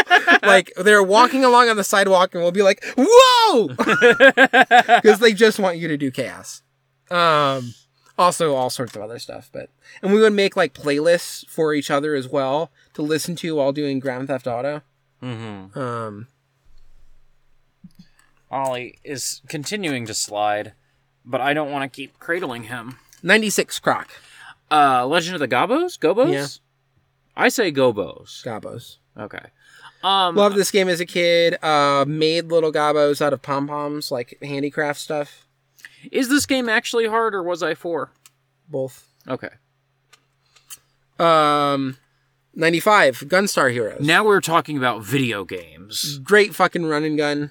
Yeah. Uh, probably my favorite on Sega Genesis. I mean, it's the one that I picked, but Did you did you, you ever play the Metal Slug's great too. You ever but- play the Gunstar Heroes 2, whatever it's called, Super Gunstar Heroes, the GBA thing that people love? People love that I don't game. think so. There is a, there is a follow up to Gunstar Heroes that is beloved. Uh, 94 Bomberman Game Boy. I have. It was just the one that I played the most of. I have no affection in my heart for Bomberman. Bomberman 3D is cool too. What about Bomberman Zero? Uh, Red Faction 93. Oh, you you we were you did this list for me the other day. I thought you meant Red Faction Guerrilla. You mean Red Faction? Yeah, the first Red Faction. Okay, okay. um which did not do the like was like you can blow up anything but it was not really that but there was a lot of like stuff that you solved by blowing up things in the level um and is also just the most like you're a miner who like decides to revolt against the company um, Hell yeah. whereas i feel like other stuff like was more jokey about the communist stuff this one was kind of just like the company sucks and you're like this miner who's revolting. Mm-hmm. So, um, I'm not saying it's great communist fiction, but it's fun. Um, 92 Queers in Love at the End of the World. Uh, debated a little bit about this because I don't feel that great about the creator, but uh, this was sort of a meaningful game for me when I played it back in the day. Um, one of the games that like made me want to do stuff with with uh, what it, my brain wanted to do Vine and then Zine, and it's Twine. not Twine. Yeah. Um, Dys4ia was I Dys4ia came very close to being on my list, but I just have complicated feelings about, you know. Queers in Love at the End of the World, also the one that's like extremely in the thing that I care a lot about games, which is that you just miss shit. Oh, And it's just a game where you frantically try to like see what you can before the game ends. Uh huh. Um and it's just about finding meaning and like frantically trying to get any sort of thing out of something that's about to end. Uh 91 Rhapsody a musical adventure, not a very fun like strategy RPG, but it is uh like PlayStation JRPG that is a musical and there's just like CD quality sound, musical numbers where people like little sprites dance around on your TV screen singing and it's fucking incredible. You were telling me about this, and it looks amazing. Also, the character design is very like we have Slayers at home. Yeah. you know. Um yeah. I've been I've been thinking about it's from Slayers it's, all it's, week. It's definitely from that era of anime. Um it's a lot of fun. Uh Rare. I, I listen to the soundtrack. Uh, The Japanese soundtrack is better than the English one. The English one is like a little bit corny and its like musical stuff, a little bit more than I think the Japanese one. Like there's some Japanese songs that like the Japanese versions that feel more genuinely moving to me just in the way that they're performed, but um it's still great. Uh number 90, Starblade I with the Geo Sword. did we talk about this on the last stairwells or non homophobia zone? No. were? No. Okay. I I have talked about the Geo Sword, Geo Sword, um, many times. I mostly played the Sega CD version, but there's also uh an arcade version. I have a little Geo Sword in my like display case over there. That's a quality Um, ship right It's there. it's one of my favorite spaceships of all fucking time. It's a quality spaceship. Um, and it's like basically a wireframe, like uh, the ship sort of moving, and you're just moving around the cursor shooting. hmm But I like it a lot. 89 Crazy Taxi. Love it. Classic. I never played Crazy Taxi 2. Never. I've played it too, but It's not. It's mean- not. Not the same. yeah.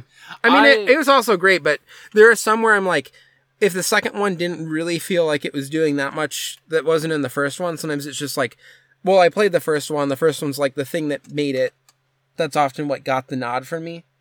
I installed Crazy Taxi on the Steam Deck the other day because I just own it on Steam, and then just I, I haven't booted it up, but just today I was think I saw an image of the Pizza Hut in Crazy Taxi, and I was like, man, if the Steam version doesn't have the Pizza Hut, I might have to go find a GameCube ISO. Um, Twisted Metal 2, number 88. That's the Twisted Metal to pick. Yeah, we had a we had a splitter, so you could do four controllers. Ooh, that's on the shit. Yeah. Uh, so played this a lot of this with like my brothers, you know. Uh-huh. So, um, and Twisted Metal Two feels like the one that we played the most of. Yeah, I liked it better than Twisted Metal 3. Yeah. Uh, eighty seven Lucky and Wild. This is the one we talked about on the last episode. Okay. Yeah, we definitely talked about that. It's a lot of fun. Eighty six *Out Outfoxies. I don't know what that is. Uh, so Outfoxies is this. I think it is like Jap- uh, Japan only. Um, but at Galloping Ghost, which is just outside of Chicago, they have a cabinet of this that I believe is hooked up where instead of just the joystick and buttons, um, you can you can play instead of the buttons with I forget if it's crouch or jump, but it is on like a pedal at the bottom that you hit with your foot, and then in order to attack, instead of pushing the attack button, you pull a trigger on like one of those. It's not like a light gun, but it's one of those ones where it right, still has right, the like right, right. trigger thing. Um, This looks and yeah, cool. it's just like it's kind of like a Smash Brothers thing where you're just fighting in a level and the level will like break down. So there's like one where you get to like the very bottom and it's just like a pit full of money and you're just like killing each other and stuff. There's like weird ways that some of them kind of suggest some sort of story happening. Um and yeah, you can play as like the twins. So we got we got a you know, ice climbers type. Oh, I mean, it's less they fall, but like you have Yeah. moves where you'll like hold on to each other's hands and spin around. yeah. Um, I love ice climbers. I love the pink haired lady with the iguana. Of course you do. She's great. Uh, you can play as a monkey, a chimpanzee, Uh, wearing a top hat. it's weird. There's no. I was about to say it's weird. There's no monkeys in Super Smash Bros. There's two. Yeah. There's two. 85 Worms. Another one that we just played a lot of, especially because Yeah. it's like you can have like multiple teams and you just pass the controller around. I played a lot of um, Territory Wars 1 and 2, which were flash games, which were knockoffs of Worms. And when I found out about Worms, it blew my fucking mind because it, w- every Worms game is so much better than Territory Wars.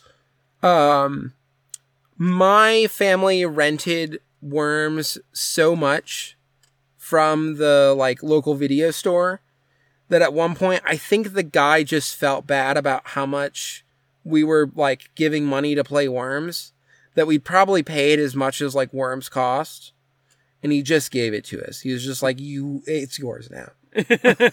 Cuz you're the main people who come in and get this. So um 84 Dr. Mario. I love Puyo Puyo. Uh, one of my brothers uh, is intense about Dr. Mario. I actually, it's- a lot of fun to watch, and also I just think it's a fun game. But I can't I can't get my head around Puyo Puyo to be honest with you. I just I've I've tried, especially when Puyo Puyo Tetris was like big for a couple months there. Um I like watching like I'll watch like high score runs of Dr. Mario or whatever on YouTube. It's a cool fucking game, but I can't get my head around it.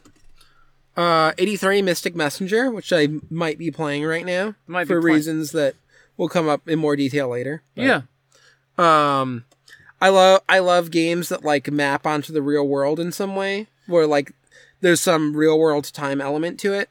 Uh, you know, it's an Otome, Otome dating sim thing. Um, I enjoy it a lot. People will, will hear more thoughts from me about it at some point. Missile Command. 82. Fucking great arcade game. Holy shit, Missile Command's good.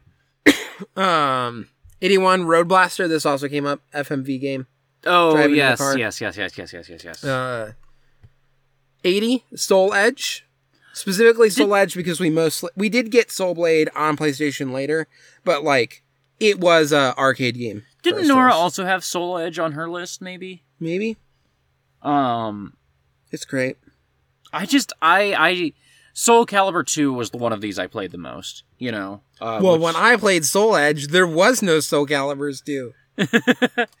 um, it's just the age gap in action. 77 Portal Seventy nine. or 79 Portal. Uh, It's- way too it's- low, but that's fine. You're allowed. It's Portal. I mean, people know Portal. People know Portal. Uh, 78 Sonic the Hedgehog 2. I just There are other games that I think are better Sonic the Hedgehog games, but Sonic the Hedgehog 2 is like there's Tails, I can play as player 2 while my like brother's playing Sonic.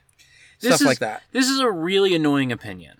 I- The internet has made this an annoying opinion to have, but as a person who's played Sonic the Hedgehog 2 a bunch of times and then finally played Sonic CD for the first time. Sonic CD is a, a better game. It's a lot If Yeah. this was the best games, Well, yeah, yeah, yeah, Yeah. I just I played Sonic CD for the first time last year, and I was like, damn, I like Sonic CD better. And people who like Sonic CD better are fucking assholes on the internet. um, and Sonic the Hedgehog 3, great. It's got the Michael Jackson soundtrack. I just visually I'm not as into it as the Sonic the Hedgehog 2 Sonic CD style. Like the the they're trying to wow me a little too much with the graphics on that game that um 2 and CD hit the sweet spot Yeah. for me. Uh, 77, Yakuza 2. Mhm. Um, I had to do a PlayStation 2 Yakuza. It could have been the first one, but the fact that like the second one I think has the Japanese voices. I believe that's when they I believe so. I think they only tried to dub the first one. And it's like they're getting actual Japanese like Yakuza actors. You just got to you just got to let them do their thing, you know? Yeah. On- Only fucking weebs are playing it anyway. so true, Queen. Uh 76 Metal Gear Solid 2. Not the best Metal Gear Solid game. It's the best Metal Gear Solid game. Not the best. Fission fucking mailed. Fission Mailed is pretty great. Fission Mailed is pretty great. Uh, the big thing is a lot of the reasons why I like um, Metal Gear Solid 2 are also reasons why I really like Chrono Cross. Uh, just doesn't do it as good as Chrono Cross. I gotta play Chrono Cross. I gotta play Chrono Cross. Uh, If- Chrono if- Cross is a better game that's commenting on what it means to have to make a sequel to a game that's like widely beloved. Um, it's better at it, and it did it earlier. I feel like the only way I can get you to forgive me for dropping Persona 4 if I drop Persona 4 is to do so by picking up Chrono Cross. Chrono Cross is so good. Spoilers for later in this list. uh, 75 Fire Emblem Awakening. Um, I feel like Fire Emblem games have been kind of tedious with the dating stuff Yeah, as it's I- gone on, but with this one, it felt fun and novel. I felt like I've I've tried my hand with Fire Emblem games before this, and they're a little too much strategy RPG. And then every time I've tried a Fire Emblem game after Awakening, it's like doing a little too much of the social mechanics for how underdeveloped they feel like they are. Yeah. Um, Awakening is really like the only one they've ever like hit it just right. Yeah, it feels what like it's just got that sweet spot. yeah. I do kind of like the like birthright whatever I think Birthright is the one that I had, but um because I could I could uh even though I did not really like the Fox Boy that much, he did give me a Fox daughter, so I love him a lot. Mm, mm. Fair enough. Um, it is very funny how because that one had the mechanics where you could pet people's like faces or whatever, and then there was just like this extreme butch lesbian. I don't know why you can't romance her as a woman in the game because she's extremely butch lesbian coded, Why and she's constantly talking to you in ways that seem like she's interested in you, a woman. Um, but it was just funny after I had my my fox daughter with the fox boy he would just be chilling at home and then i just kept bringing her over to just hang out uh 74 hoshigami ruining blue earth What is this? it's a like tactic rpg um it's it's not I don't mean to sound exasperated. That came out exasperated in a Yeah. way I did not intend, and I apologize. um Oh, yes, this is another one I had to look up when you were telling me your list. This looks really rad. yeah i mean it's not as good as like a final fantasy tactics but um it just has a special place in in my heart it's like one of the reasons why back in the day i kind of became an Atlus person Mm-hmm. So, 73 Ys 3. I had to pick one. I chose this one. I I can't really tell you why. Ys. Because, like, Ys 1 through, like, 3 especially is, like, kind of all in the same waters for me. But, Yeah. um, 72 fucking Vib Ribbon. Yeah, man. I I It wish feels so good to play this on someone's, uh, kind of jankily hacked, uh, PlayStation. Mhm. where you have to like put it in a disc first to get it to start work running like non uh American games, Uh-huh. non US region. And then you put in VibRibbon and then you put in your music CD to play VibRibbon on. Uh-huh. Feels so good. And the whole time you have to have this like weird spring in there that makes it think that the disc is closed, but it actually is open so that you can change out the discs properly. anyway. Uh 71 off. I only know this game through Tumblr. Yeah. I beat off. Get it? Anyway, it's uh there's a number of these like sort of horror RPG maker games and it was just the one that There's like one other one that I was trying to remember the name of. That was also Yume kind of Nikki. off. no, it wasn't that one. It's like a weirder one. I'm not a But Yume anyway. Nikki person. I think I would be a Yume Nikki person if I gave it a shot, but I've never given it a shot. Uh, 70 Kirby's Dream Land 3. Uh, really getting some extra points here by me just playing a bunch of it with my toddler recently. I was thinking about um I there's not a Kirby game I feel passionately enough about that it was going to make my list, but I think if I was going to pick a Kirby game, it probably would have been Dreamland 3, not because I like Dreamland 3, but because you your toddler and I played a lot of Dreamland 3. You know? Yeah. And I think it's a good Kirby game. I was I was babysitting the other day and I started to read them Kirby manga. Um Yeah. and and I told them I was like I saw this at the store and I didn't pick it up, but I think I can find it on my tablet and now they're very like go buy it at the store, go buy it at the store and I'm like I shouldn't have fucking said anything. 69. Nice. I'm Jammer Lammy. Nice. Thank you. You did what I wanted you to do. you you looked at me to prompt me, but I knew. um, it's, I just like it more than Parappa the Rapper because you're like doing the little guitar thing, so it doesn't sound as weird when you're just like doing the fill stuff. Can you show me Um Jammer Lammy? I can't conjure the character design for for whatever reason. Um Jammy Lammy. Whatever. Okay. Yep. Yep. Yep. I like. I just could not picture Lammy in my head at all. Yeah. Um. She classic. 67 Sleeping Dogs. You spit. You skipped past sixty eight. oh, uh, 68 Half Minute Hero. I no. I don't know anything about that game apparently because Ollie, we were trying to help you. Nora was showing me some half minute hero stuff when we did her list, and I gotta play that game apparently because it seems fucking radical. And I thought it was a PS1 game. I guess I didn't know anything about half minute hero. Yeah. It's a lot of fun, and it, it's just like this. It's smart about like boiling down elements of the like RPG format and loop and then like making that into its own sort of game and like has some fun jokey stuff in there. uh 67 sleeping dogs. You know what they say about sleeping dogs. Uh, they don't get sequels. They don't That's the joke. Nor Nora is very fond of that joke, and I felt the need to tell it in her absence. Um, it's just like probably the best one of these like GTA kind of games. hmm Um, sixty six. Barkley, shut up and jam, Gaiden. Now we're talking about video games. Yeah. Uh, hey you, what you gonna do? Hey, you, What you gonna do? um I, just very significant game for like a friend group that I was in too. Like we all played Oh, it. We yeah. referenced it constantly. Yeah, yeah. Um the way that the victory music cuts off awkwardly is like just its own very special important thing to me. Ollie, you gotta like not do this slidey thing. okay, goodbye, Ollie. 65, The Misadventures of Tron Bonne. I... Mega Man Legends also rules, but I picked this one because you play as the brat who bosses people around. You were telling me your list, and I was like, of course. You like the spin off of Mega Man Legends where you get to play as the bratty girl. Yeah, Of course. it's fucking great. It's also just the best of them. 64, Phoenix Wright. the The, ori- the first one, because it's Yeah. like. I, all the other ones Just kind of felt like more Phoenix Wright. I mean, there's other stuff in it. There's some good stuff, but I feel like it's it's not like radically changing what Phoenix Wright is. No, no.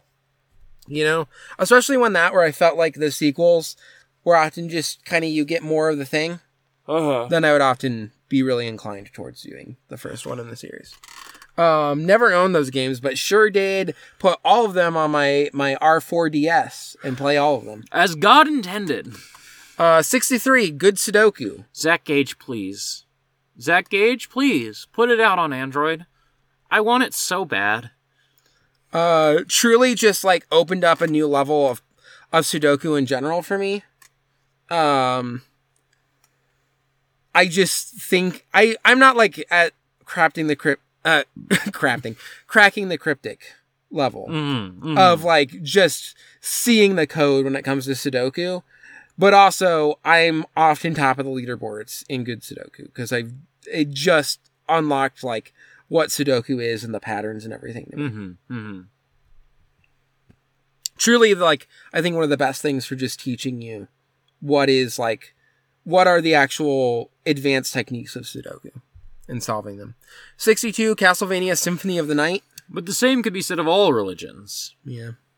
I actually played this. I got uh the dracula x for playstation or for psp Mhm. playstation portable. Specifically because if you just get far enough there's like a specific and i only got far enough in dracula x to do the thing where you then unlock as like a fun little bonus symphony of the night. Just so i could play symphony of the night on the psp and then i never played any more dracula x. And i know many people who have done this but it's one of the greats. The, the ds castlevanias are also really good but this one just feels like the great to me. Um 61 pokemon and sun and moon. I debated. I could have done uh like red. Red was really meaningful for me. Uh crystal i think has some good ones in it. Um Yeah, but sun and moon like they put me in it. Alolan Vulpix is here. And nine i'm i'm Ninetales Mm. but yeah uh, it's also just a really good one Yeah. they did a really good job on that one unlike the recent one number 60 frogger Yeah, it's fucking first video game i ever fucking played one of the first for me. It's fucking Frogger. Yeah. Anytime I see a Frogger machine, I'm like, anybody got a quarter? I gotta play it. Yeah. It's just, yeah. Uh, 59 Osu Tatakae Ouendan, which you were all like, what is this? And everybody knows. It's, oh, it's Os. Okay, so so what happened was is I was like, "What is that?" And you told me, "Oh, it is the first Elite Beat Agents game that is Japanese only." And I was like, "Oh, ha ha." Nia, she's just such a fucking weeb. She can't even like Elite Beat Agents for Americans. She's got to like the Japanese only Elite Beat Agents. And you were like, no, that game's really popular. And I was like, no, it's not. You should be stupid. And I, I, Nora was right there. I was like, Nora, do you know what Osu Tatakae Ouendan is? And she's like, yeah. And Nora, Nora had never heard of Elite Beat Agents. Yeah. because the elite the the like open source elite beat agent game that people will play is called osu. so I guess listeners let write in roast me for not knowing about Ouendan, but um Anyway, uh I forget if it's in this one or in the sequel. Again, it's one of those where they just kind of feel like they're the same, so I did the first one. But uh you know, where I first heard Blue Hearts just a classic song. Um 58 Marvel vs. Capcom 2. This is my MVC game. you're so much more valid than I am. Uh, Marvel vs. Capcom 2 is like a really magical game to me because I rented it from Blockbuster like one time and then I never saw it at Blockbuster again and um you know like seeing it as an adult and it's just one of the most beautiful games that's ever been made. Yeah. uh, uh, MVC2 is a classic. Uh, unfortunately, I am an Ultimate MVC3 sicko, which is, you know, uh, if you watched MVC3 at uh, Evo this year, you really feel embarrassed of being an MVC3 person. um I got invited to like a showcase before it came out of MVC3 and I remember leaving that being like that was cool but it's not as good as MVC2 and I was right. you were right. I continue to, I did play MVC3 but I continue to be right. I Ultimate MVC3 is uh, it was on my list for a reason. I think Ultimate MVC3 is a really really really fucking great game, but just like, you know, it's it's Marvel vs. Capcom 2. I'm Yeah. gonna take you for a ride. It's a it's a fucking stone cold classic. Uh 57 Animal Crossing New Leaf. Not nearly high enough. Um this came out when I was in the dorms so it was uh, like also just hanging out Oh, with yeah, friends and totally. doing Animal Crossing and going to each other's like villages and everything. New Leaf was out so long that that big update, like toward the end, like when the new 3DS came out, that came out when I was in the dorms. Had such legs. on- I feel like people have just fallen off. I mean, there's still the people that play the the Switch Animal Crossing every day, but I just feel like it didn't have the legs. It's a different it's a different audience too of people who are like showing off their towns in a different way. Where I feel like New Leaf, it was just like I knew people who were still playing New Leaf years later because they just went to, you know, the coffee shop and stuff. yeah. You just walk around and like pick a couple weeds. Yeah. You'd set your thing to pick the weeds for you, even. You know, Yeah. uh, whatever thing you didn't want to do, you'd like make the the town thing be that that you didn't have to do it anymore, Yeah. and then you just like check in with your couple villagers and you know go to the coffee shop and um the number of like New Years that we celebrated. Yeah. Yeah. I think about going back every day. I'm not gonna do it because I feel like you just can't go home again, but I wish I could go home again. Yeah. Uh 56 Golden Age the Lo- or Golden Sun the Lost Age. Um which is the second one. It kind of does this thing of like the events of the first one happened and you're like the kids and I know this is It's cool. I know that people love these games, but I just I don't know anything about them, I feel like. Um now's the one where everyone looks at everything that I said below is worse than this. Uh-huh. Uh 55 Catherine. Marvel vs. Capcom 2, not as good as Catherine, apparently. Let me tell you, competitive mode Catherine, which is why it's this high, really fucking good. Animal Crossing New Leaf, not as good as Catherine, apparently. Yeah. Competitive Catherine, which again is why it's this high, is really fucking good. Metal Gear Solid 2, no thanks. Nia's going back to playing Catherine. Also, just want to note this is the first SMT game on the list. Is it really SMT? This is the first SMT game on the list. 54, Windjammers. Windjammers, motherfucker. Greatest sports game ever made. They should make that a real sport. People would die. Do I like NBA Jam better than Windjammers? Uh, NBA Jam is good, but it's no fucking Windjammers. I've played a lot more NBA Jam, but I think Windjammers might be better. Uh, 53, Shenmue. Yeah, I I am gonna play a Shenmue sometime in the near future. Uh, 52, Mr. Driller. That was, that's a fucking video game. Rules. Uh, 51, Style Savvy, Fashion Forward. We've been talking about style savvy earlier, so Yeah. Uh, 50, Lunar 2, Eternal Blue. Specifically talking about the CD version here. but- yeah, yeah. We were talking about this the other day. That's like a Sega JRPG, right? Um, I mean, it, yeah, it's like on Sega CD, and then it was on PlayStation. Okay, okay, okay, okay. This is clicking into place here for me. Um, and just like very of an era of anime and anime dubbing that just like hits me where I live. So, Uh huh. uh, 49, Darkstalkers. Yeah, man. Yeah. Uh, 48, Phantasy Star 2. I had to pick one, and I decided to put my my horses behind Phantasy Star 2, but it could, there's, it could really go. Like, this could change, Mm-hmm. you know.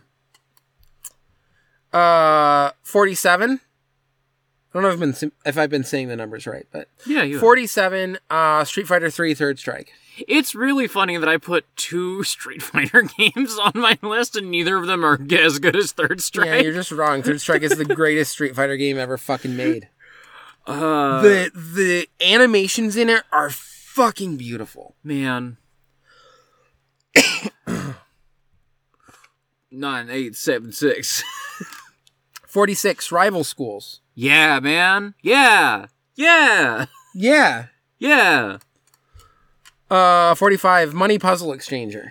So I was roasting you because I was like, what is this fake super puzzle fighter bullshit on the- because I'd never heard of this and I google it and I'm like this is this is um like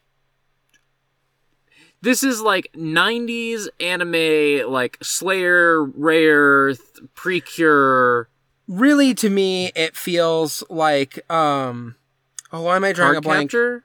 No, there's this like Neko show. Oh, oh, fuck. Why am I drawing a blank on it? What's this called? Um, this is not giving me the. This is not getting us where we want. I feel like it's like Neko Neko something. Why am I? I don't know. This is gonna be, uh, is going to bother me, but um, yeah, uh, You, you just googled Catgirl show. yeah. I mean, I know it's gonna give me a lot, but it's like one of the fucking Catgirl shows. You know, Mm-hmm. it's one of the big fucking Catgirl shows. Why am I not? Why can't I remember?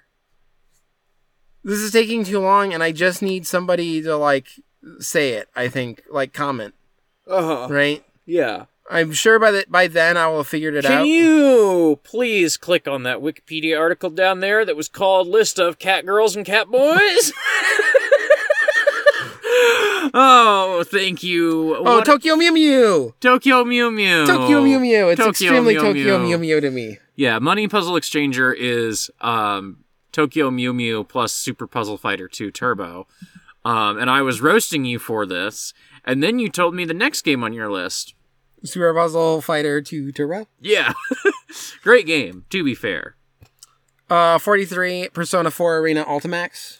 I was looking at the a lot of this game. I was looking at the cover art of this the other day, and the the fucking Yu Narukami with his shirt unbuttoned, buttoned, looking so rugged, and you know, Yeah. I I hate what this game did to the characters. uh huh. The way that it treated all of the characters that I love. Um I did play it a lot. I did kick a lot of people's ass as GA, so Yeah. uh 42 The Legend of Zelda Oracle of Ages slash Seasons cuz really the way you got to play it is you play one and then the you use the code to play the other and then you get the bonus thing at the end. Um but just like great to have one that's like really the puzzle side and the one, other one that's like really the like combat side of like 2D Zelda and then you like sort of go through both and there's like stuff that gets paralleled between them. Uh huh. Just a very cool idea. Also a way to sell me two Game Boy cartridges as a kid and they it Of worked. course. They did it. Of course. Uh, 41. Horse Master, the game of horse mastery, one of the greatest fucking games ever made. What is this? You don't know Horse Master, the game of horse mastery? I can't say as I do. Oh my god. I know that that I have to like go to a, a train station really early. Um And we still haven't talked about Perfect Blue yet. yeah, but we got to play all this tonight. It's Horse Master, the game of horse mastery. Do you really not know this? No. It's one of the greatest twine games ever fucking made. You have trained your whole life for this moment, the first step in becoming a horse master. You gotta buy a horse, your own horse. Which of these do you want to click? You can do you, horse master, or your own horse. uh, hit me with you. Sturdy, calloused, windblown. I'll go back. Uh, can I get a horse master? A master of horses, a coveted position with tenure, hard won in uh, in reward for excellence in horse mastery across all disciplines. Well, I guess I'm gonna buy my own horse. The salesman left the factory showroom a few moments ago to talk to the foreman about incorporating some of your specifications into your horse. You are alone with your thoughts while a scuffed plexi screen buzzes some sun faded government propaganda. Well, there's a lot of things to click here, but I'm kind of most curious about the sun-faded uh, government propaganda. Rebel groups defeated. Peace restored, restored through strength of morals. President, life is a succession of di- disappointments. Labor satisfaction, all time high. Joanna's baby bump? You heard all this on the bus to the factory showroom anyway.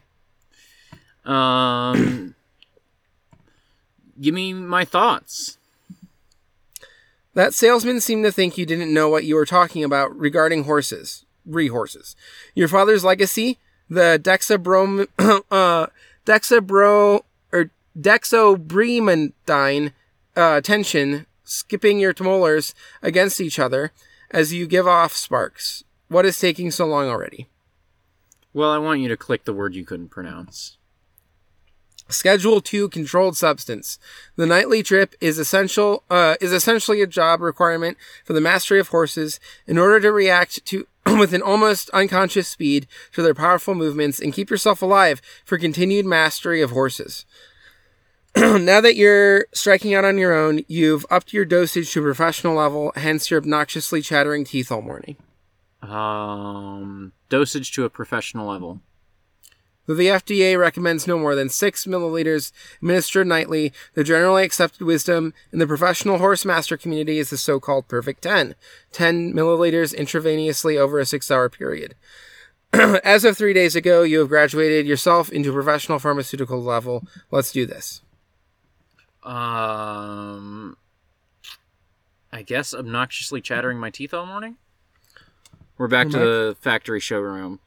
Um, your specifications, I guess. We'll just keep working backward through this list. The Dexo has met your giddy excitement about purchasing your first horse and is making your second guess, making you second guess everything. Did you remember to ask for everything and in the proper order? Is that why the salesman was so put off by you? Let's see. You wanted a Uh, Europa Trotter. No, okay, it's fine. The Carolina Coffin Breath called to me after immediately after I. too late.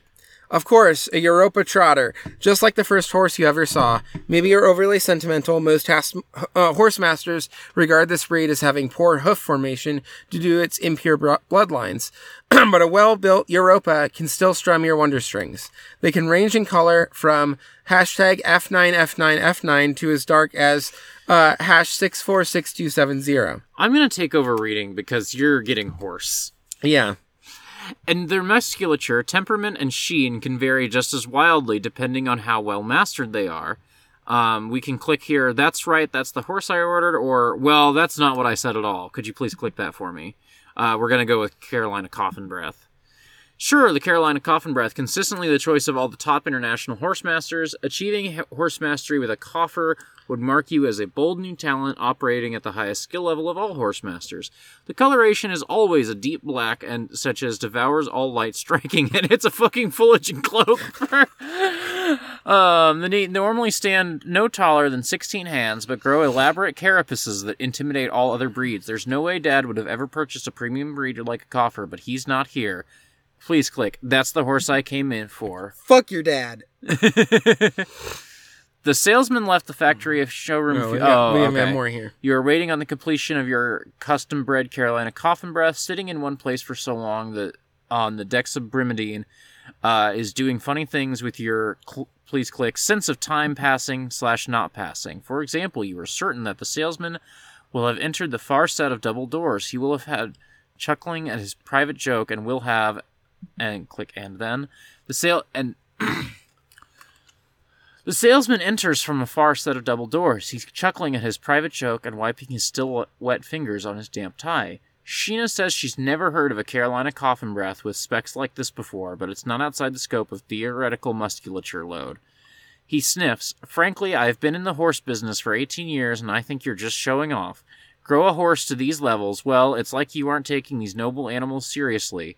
You are not impressed by his lack of vision. Uh, we're not going to play all this game tonight because it, it is kind of long, and we haven't even gotten to the part where you're managing specs. Oh, Jesus.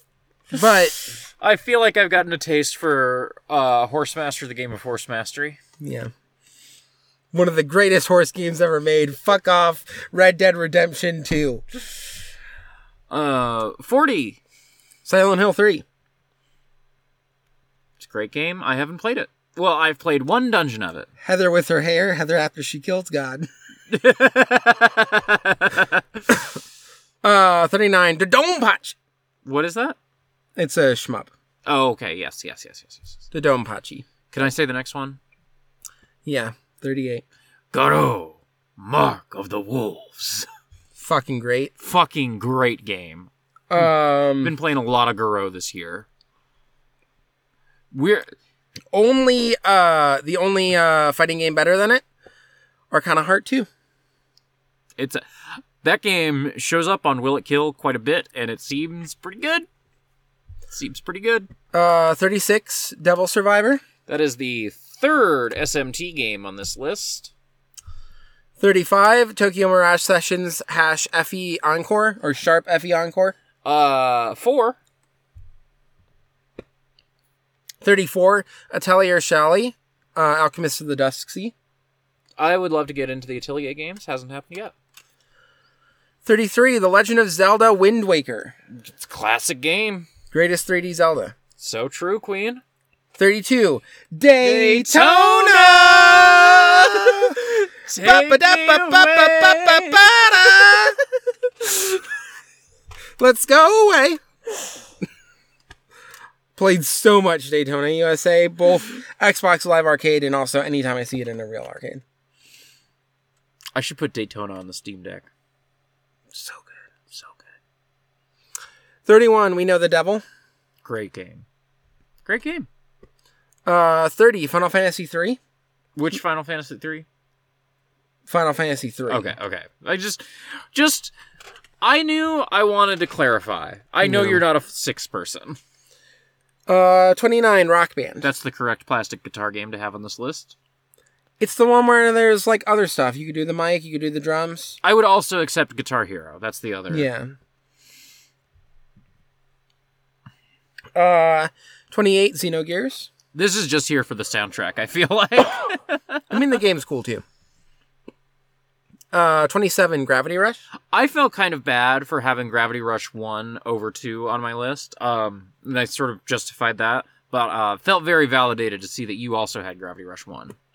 26 Parasite Eve. I had it 23. We're I'm pretty in lockstep on Parasite Eve being one of the greats. Yeah. Uh, 25 Rhythm Tengoku. The second best Rhythm Heaven game. 24 Taiko no Tatsujin.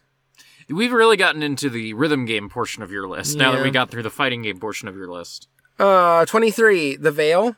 A, a tabletop role playing game. Not a video game. More less Mine says Niamh's top 100 games.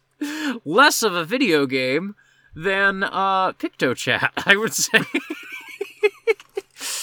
Um, played a ton of the Veil. I really like the emotions being the thing that your stats are based around because it just always sort of turns the game a little bit more introspective in a way that I really want from like a kind of noirish cyberpunk game. uh-huh. 22, Final Fantasy Tactics Advance. That snowball fight is so cute. Yeah. Uh, 21, Retro Game Challenge. I the localization in this is fucking incredible. I also would like a more direct Japanese translation just because it would be interesting to see their representation of like Japanese game culture and Japanese magazines. Mm-hmm. Mm-hmm. Mm-hmm. Mm-hmm. Um 20 Shin Megami Tensei 4. Number five.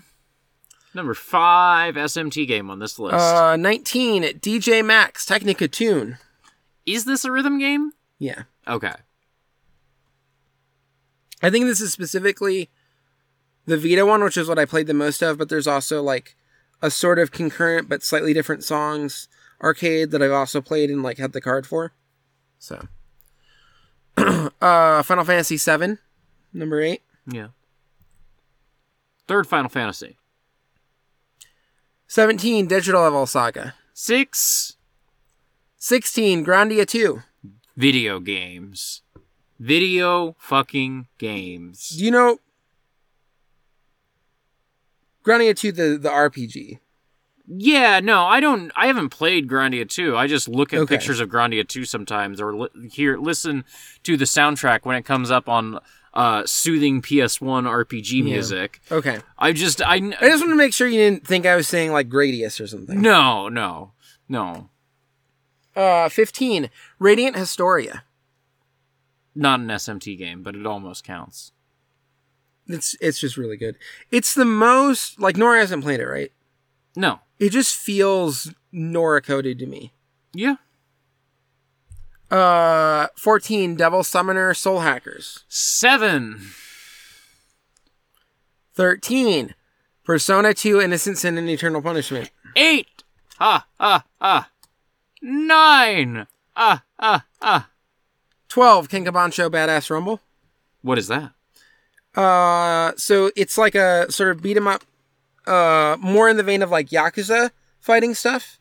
And it's on like a schedule, like there's like time and it's across like this summer vacation like this this school trip that you're taking. This sounds incredible. and you're a school delinquent and you so you have like one goal which is to become the biggest bancho in all of Tokyo and in order to do this you basically have to I I think I did Control T, and this is a Mac, and so I needed to do Command T wait T for tab. Oh. This looks fucking amazing.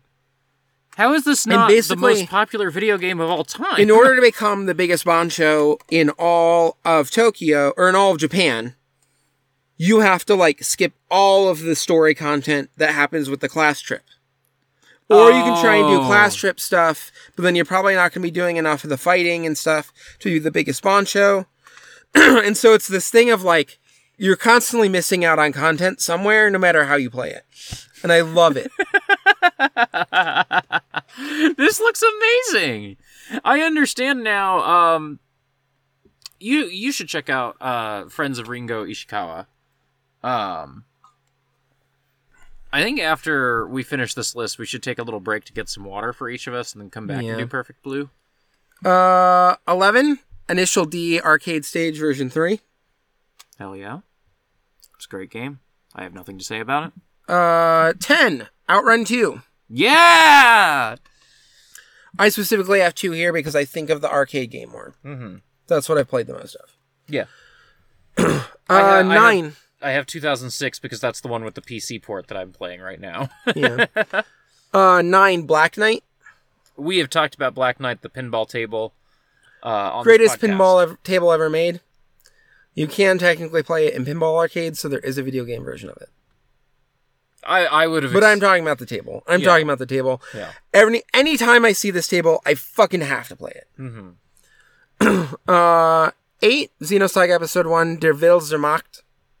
This is the one with the Yasunori Mitsuda soundtrack. Yeah. uh, seven Persona four. Ten SMT games. Ah ah ah ah ah. Six Tulip. Yeah. Five Story of Seasons. This is the just. This is the first one after the like Harvest Moon Yeah. breakup. Yeah. Um.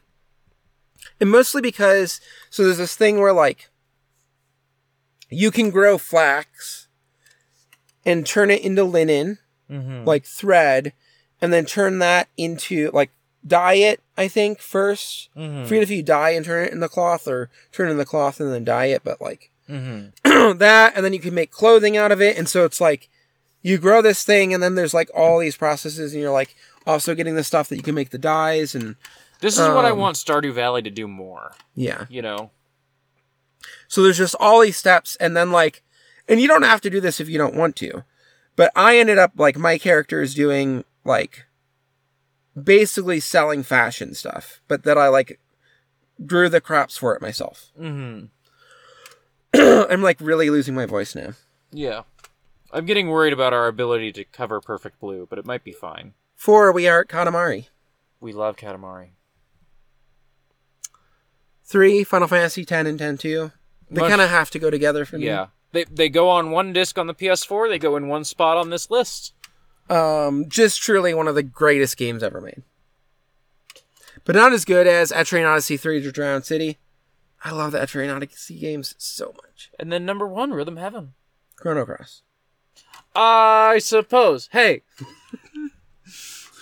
Chrono Cross, the greatest game ever made. what a shocker. What a twist ending. Yeah. Shall I make a mark and we'll we'll go get some water? Just pause it. Just just stop the recording. Oh yeah. We really had it all this episode of Stairwells. We've had body breaks.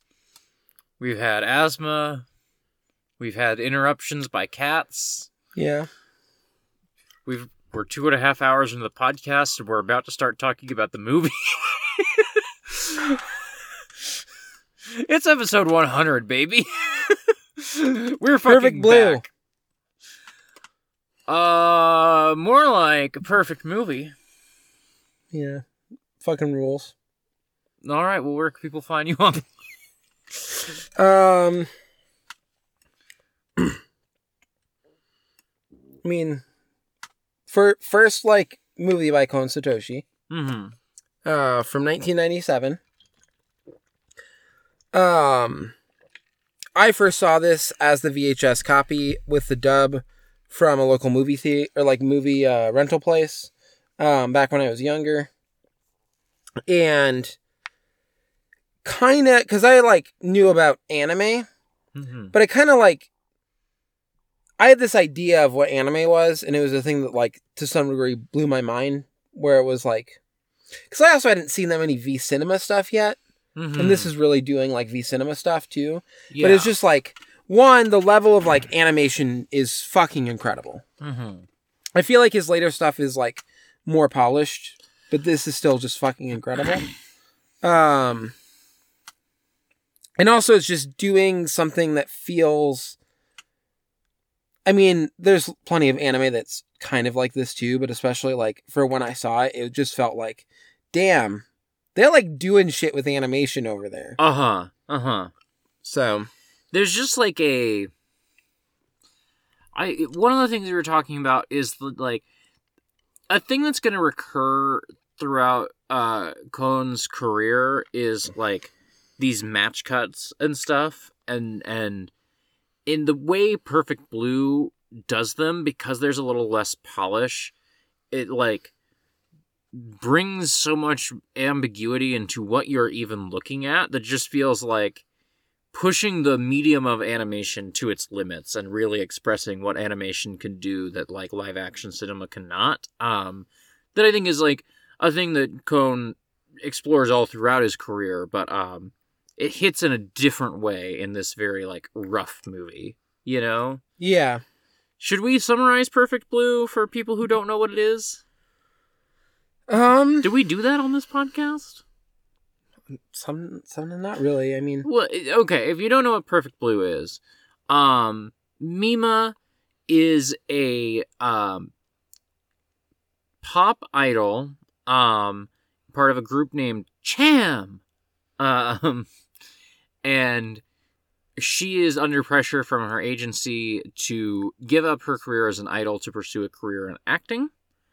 Um, and over the course of some months, she starts to kind of lose her grip on reality as she navigates this weird and woolly world of like, you know, pushing sexual boundaries in the workplace and demanding schedules and fandom and um, lines blurring between reality and um, everything and murders sort of start to happen around her that she begins to wonder is she the one committing the murders? Because she's so lost in um, you know identity stuff.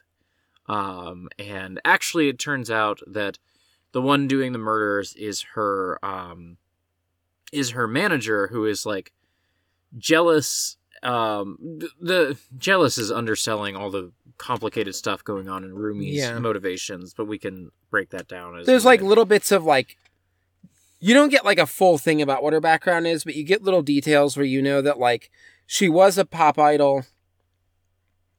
Um, one note is we watched this together, and then the next day I watched it with Nerissa because Mhm. I I didn't force you to watch it with Nerissa, which is I think good overall because she didn't have she didn't talk too much during the movie, and a lot of it was her just like pointing out stuff because she was going to talk about it more Mhm. after and talk about details. But uh I think she's like generally more aware of idol culture in Japan and also like the history of that. uh-huh. She also cares a lot about like 80s and stuff. Mhm. And so when this is set as a is a period where like idol culture is having a lull period, it's not very profitable, not a lot of people are into it. There's obviously still like fans, but it's like become this more niche thing. Um the internet is about to blow it up again. right And you get the little hints of like the internet's coming. Mhm. Mhm. But also before this period when and you you know, you learn that like Rumi was sort of a failed uh pop idol. And just judging by like generally her age and when that time period would have been was probably when it was a more lucrative Mhm. like thing, a more lucrative industry. And she fell out of that, and now she's like managing this person who she thinks really has talent and could make it big, but is in like a a period where people don't care, and so they're not putting the like stuff behind her as an idol, and so she's like over investing in Mhm. uh Mima's success specifically as an idol. and so Rumi Becomes obsessed with this idea then of like becoming the ideal. Yeah. Mima. and has this sort of break from reality where she kills the screenwriter who does a sex scene that is going to tarnish uh, Mima's image.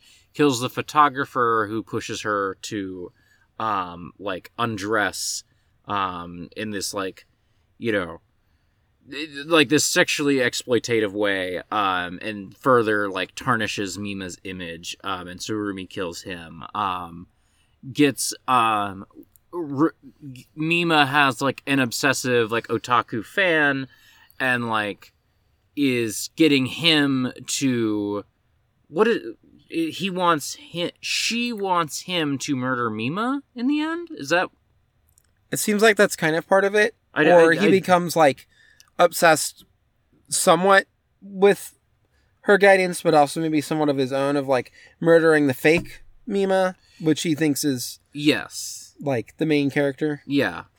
Um, but anyway, so, um, like things come to a head after this like otaku, uh, uh, obsessive fan of Mima's like they have this um, you know, Yeah. encounter and The then, real Mima saying to eliminate the imposter. Mm-hmm. Uh, and uh, Mima, he attempts to like rape her and kill her, and Mima like hits him in the head with a fucking hammer, um, and he dies.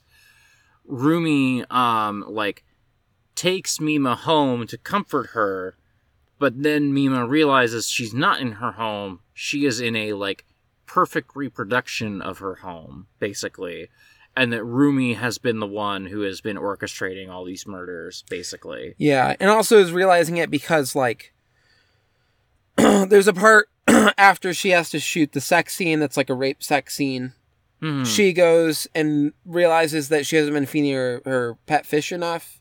She's been stressed with everything. I thought I thought the implica- I thought seeing it this time the implication was that Rumi killed the fish. maybe.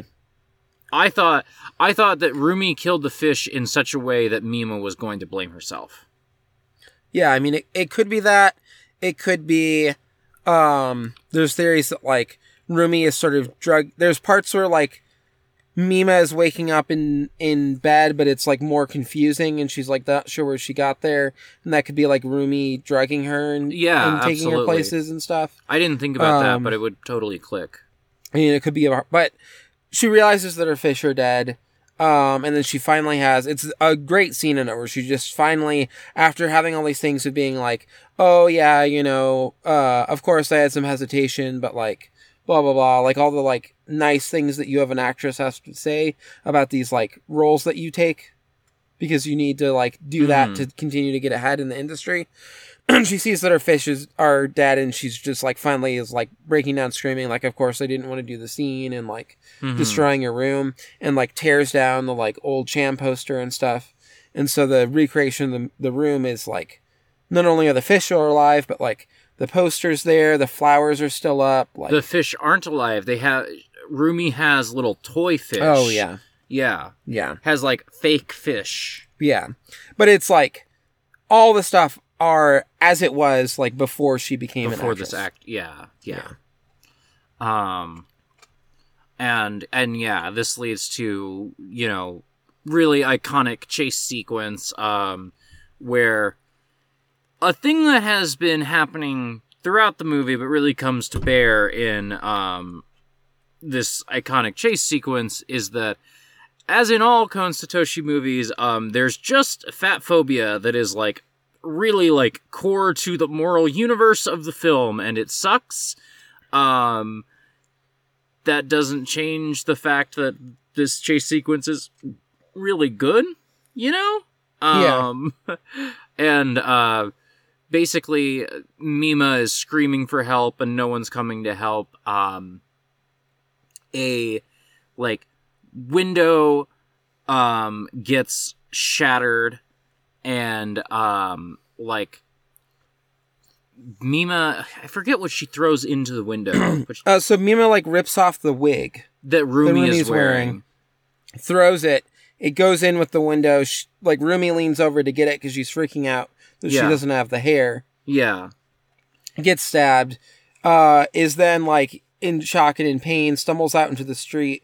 Sees the lights of like an oncoming semi Mhm. and thinks that it's like the The, spotlights. Yeah, the spotlights of the stage. Mr. DeMille, I'm ready Yeah. for my close up. reaches out her arms to like embrace the light basically and then uh Mima tackles her out of the way Mhm. um and then there's this this ending that you know we'll, we'll probably talk about this some. Yeah, yeah. um where it's like later it's in some like uh you know psychiatric hospital uh mima is is visiting rumi it seems like um and rumi's still like i'm the real mima or whatever kind of Mhm. um and then leaves like briefly like the doctor talks to her and he's like this really uh v cinema ass performance of a doctor Uh-huh.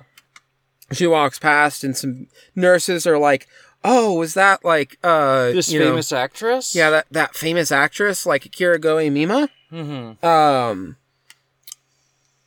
and like no why would she come here basically Mhm. she just looked like her or whatever um and then goes to her car that's like a very v cinema end of the movie like beautiful like field and whatever like Mhm. sky with the car but it's rumi's car and she gets in the car and she looks in the mirror and says and it's rumi's voice actress like i'm still me or whatever Yeah, and she takes off the glasses and looks into the rearview mirror, which is yeah just like, no i'm real is yeah. what she says Um, great fucking movie.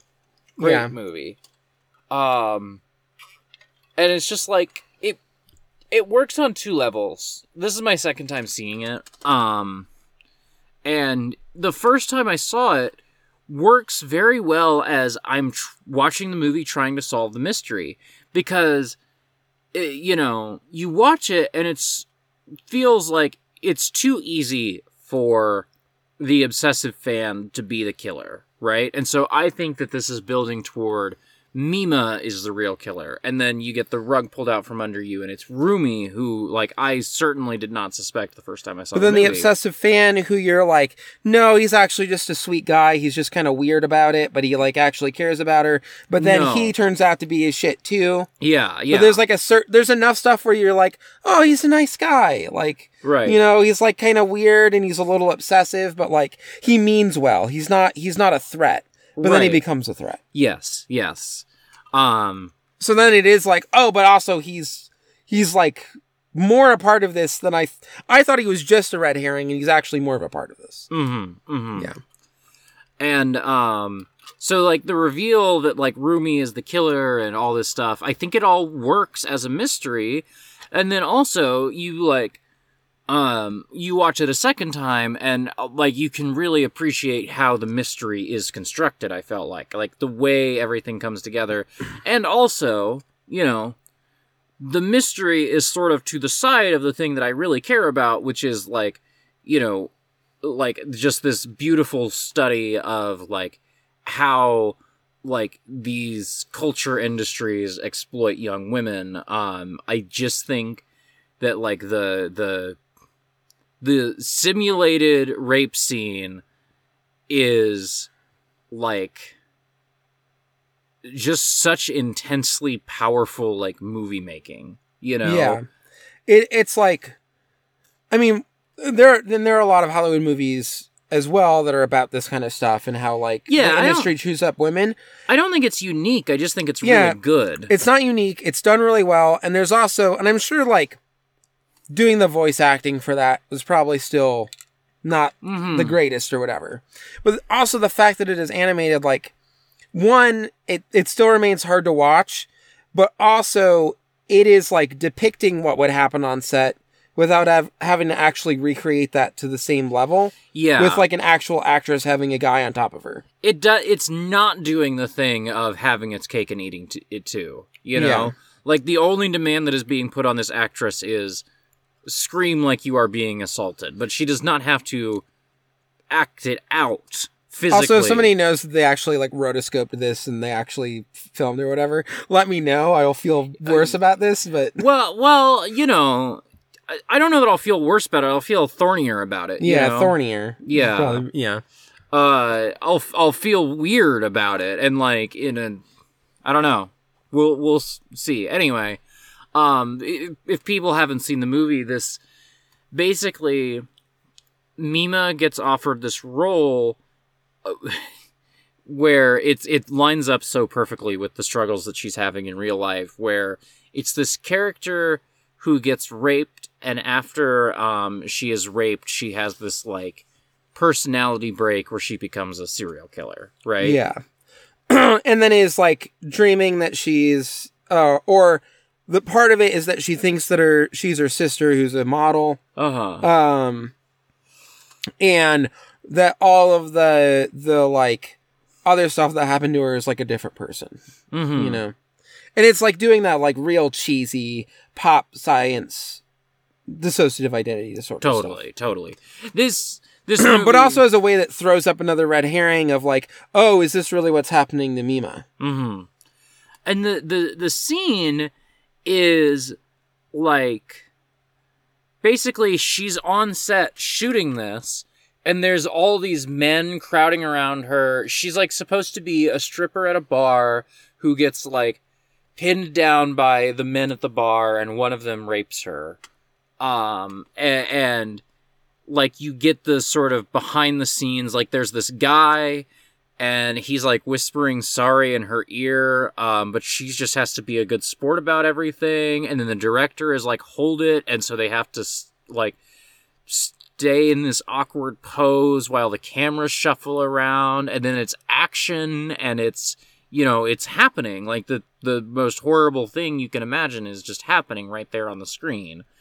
Um and then you cut to like Rumi and one of the other managers are in the other room watching on the monitors and they're just like they're sick watching it. Um, like Rumi like breaks down crying and leaves. and there's like 12 monitors up on this wall you get like all this coverage you know all the different um all these different angles of just this horrifying thing that's happening you know um it's a really powerful fucking scene um and then you know afterward the the male manager not not Rumi but the other manager um is like try tries to like sympathize with her, but all he can manage is like, let me go buy you a steak. You know, that's like Yeah. all he can manage because he doesn't actually know what it was like to be in her shoes, um, and doesn't really want to put in the work to find that out. You know, Yeah. Um it's also this like cuz the the ending is like kind of cheesy. Um it is cheesy. yeah, but it works for me because one uh and so like Nerissa was like going into she's more in the theory crafting about it in a way that I think the fact that like this ending contradicts so much stuff in the movie is part of like what makes it work for me. Um but like everywhere else in the movie, reflections always show you the true image. So when you're seeing the like idealized form of Mima, the reflection will always show you like Rumi dressed as Mima. Mm-hmm. Stuff like that. um I think also there is a part I don't know if this one's as accurate or not. She wasn't sure of this either. But that the part where um, Mima sings her like farewell song at the very beginning, that's sung by Rumi's voice actress. But then also at Oh. the end you get so it's like Rumi's voice actress. Um the mirror still just shows like her though. But then is it like a change in perspective? Is this Rumi who has taken over? And then some of that doesn't make sense for like who would actually be- like take these girls to the hospital and then get that confused Right. because they don't look that much alike. No. Um, but anyway, so there's like various theories about is it actually Rumi at the end who's in the car or whatever, because you know it's her car, all of those kinds of stuff. Um, but to me, part of what's interesting about it is at the very end, it gives you this really V cinema twist ending Yeah. that calls attention to the way that this has been a thing about what's what's reality and what's cinema has been a thing recurring throughout it. Uh huh. And then the ending is specifically being like the movie itself is also cinema. You're watching cinema the whole time. Mm-hmm. The whole thing is a fucking movie. Eat your heart out, Chris Nolan. Yeah. Um, I, the thing that I I really like about this, um, you know, um, and, and I think it's corny, right? Like I think it is like. Well, when we watched it the other day, I didn't know that stuff about Rumi's voice actress and the Rumi's car and stuff like that. And I'm like, well, it just feels like it wraps a nice, neat little bow on the movie. And if it had ended with the nurses being like, "Is that is that Mima? No way, couldn't be Mima." It would have worked a little better for me. But also, the way in which it's sort of like doesn't work for me feels very appropriate. You know, it feels like it is Yeah. of the genre that it is a love letter to. Um, and and similarly to what you were saying, like there's the doctor doing the like misunderstood pop psychology expl- explanation of dissociative identity disorder.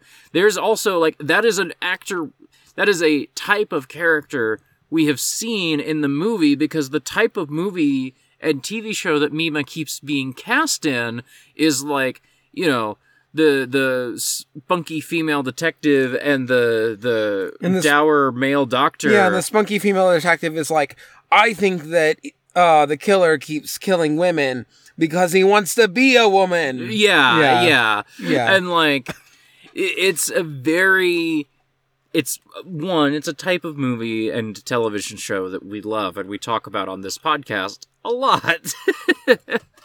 and also, um, it is like, um, what's what? What am I reaching for here? It just feels, yeah, like the way in which like the ending of the movie is very neat and tidy fits into that. And then, you know, learning this stuff and the way that it is ambiguous I, I don't think it being ambiguous doesn't undercut the aspect where it's corny, but it does make it work a little better for me. Yeah. You know? Um, also, the like Paranoia Agent is the TV show he makes. There are a number of episodes of Paranoia Agent where you watch it and you go, ah, this is kind of the Perfect Blue episode. Mm-hmm. Um, and the Perfect Blue episode is about a woman with like, you know, the dissociative identity disorder or you know, plural. Um, and it's basically about like there's one personality that wants to be a prim and proper housewife, basically, and there's another personality that wants to be a sex worker. Mm-hmm. Um, and the two of them are like at odds, and there's like a breakdown of communication that's happening. Um, and some of it is like an update where I think Kon Satoshi's probably a little bit more aware of like how, even though he's in this intentionally playing into like this is a V cinema trope. It's also like there's a certain pop, pop psychology representation, and I'm not saying that the representation in Paranoia Agent is great, but it's better, and it does have like the therapist being like, the two of you need to like communicate more and talk about things. You can't just throw away her shit. Like, Mhm. you know, it, like more of that side of like, these are just like two different personalities that have to talk to each other and like figure stuff out. You can't just like be bad roommates, basically. um, but then the whole thing is this like pushing it even more explicitly in the way that I think is here in this movie. This like dichotomy and contradiction uh, contradiction that exists in like you know all sorts of culture, including U.S. culture and Japanese culture, where Mima the pop idol is still definitely like sexualized in some ways. Like she's wearing that really Yeah. short skirt and stuff. But it's like a but it's sort of this like yeah, childish, like kind of pu- uh, cute, pure, not Mhm. cute. I was combining them yeah. Accidentally. I wasn't gonna Um, roast you for that one. Yeah, but like, you know, pure and cute and like that kind of stuff. And there's like a certain innocence there. And then the like actress is like doing this V cinema stuff that's like the more raunchy, like uh it's gonna be real risque and have some some, you know, uh sketchy scenes, stuff like that. But that's like the more you know, it it's the the especially like Christian version of it is the like Madonna and the whore Mm-hmm. you know um but and there's and- all sorts of variations on this and like you know i think like one of the things that this movie does that is like the classic thing that these types of movies do is that you get like the bit where the photographer is taking the um the photos and you're like aware that like Mima is being like sexually exploited in the way that we have seen time and again throughout the movie. And also it's like a little bit of like this is what you're fucking here for. You know, this Yeah. is why you rented this VHS is to see some boobs. Here you fucking go, jackass. yeah You know, you enjoy all the killing. um yeah and so also some of the ending for me also works with in the ambiguity of like the actual thing that we ex- often have to exist in is the cute and innocent perfect mima is not a thing that you want to be because that's not a real human being. Hmm that's an idealized uh and like very reductive way of thinking about like women and womanhood. Hmm that someone like uh you know Yoosung in in Mystic Messenger or Nobu and Nana might take. Um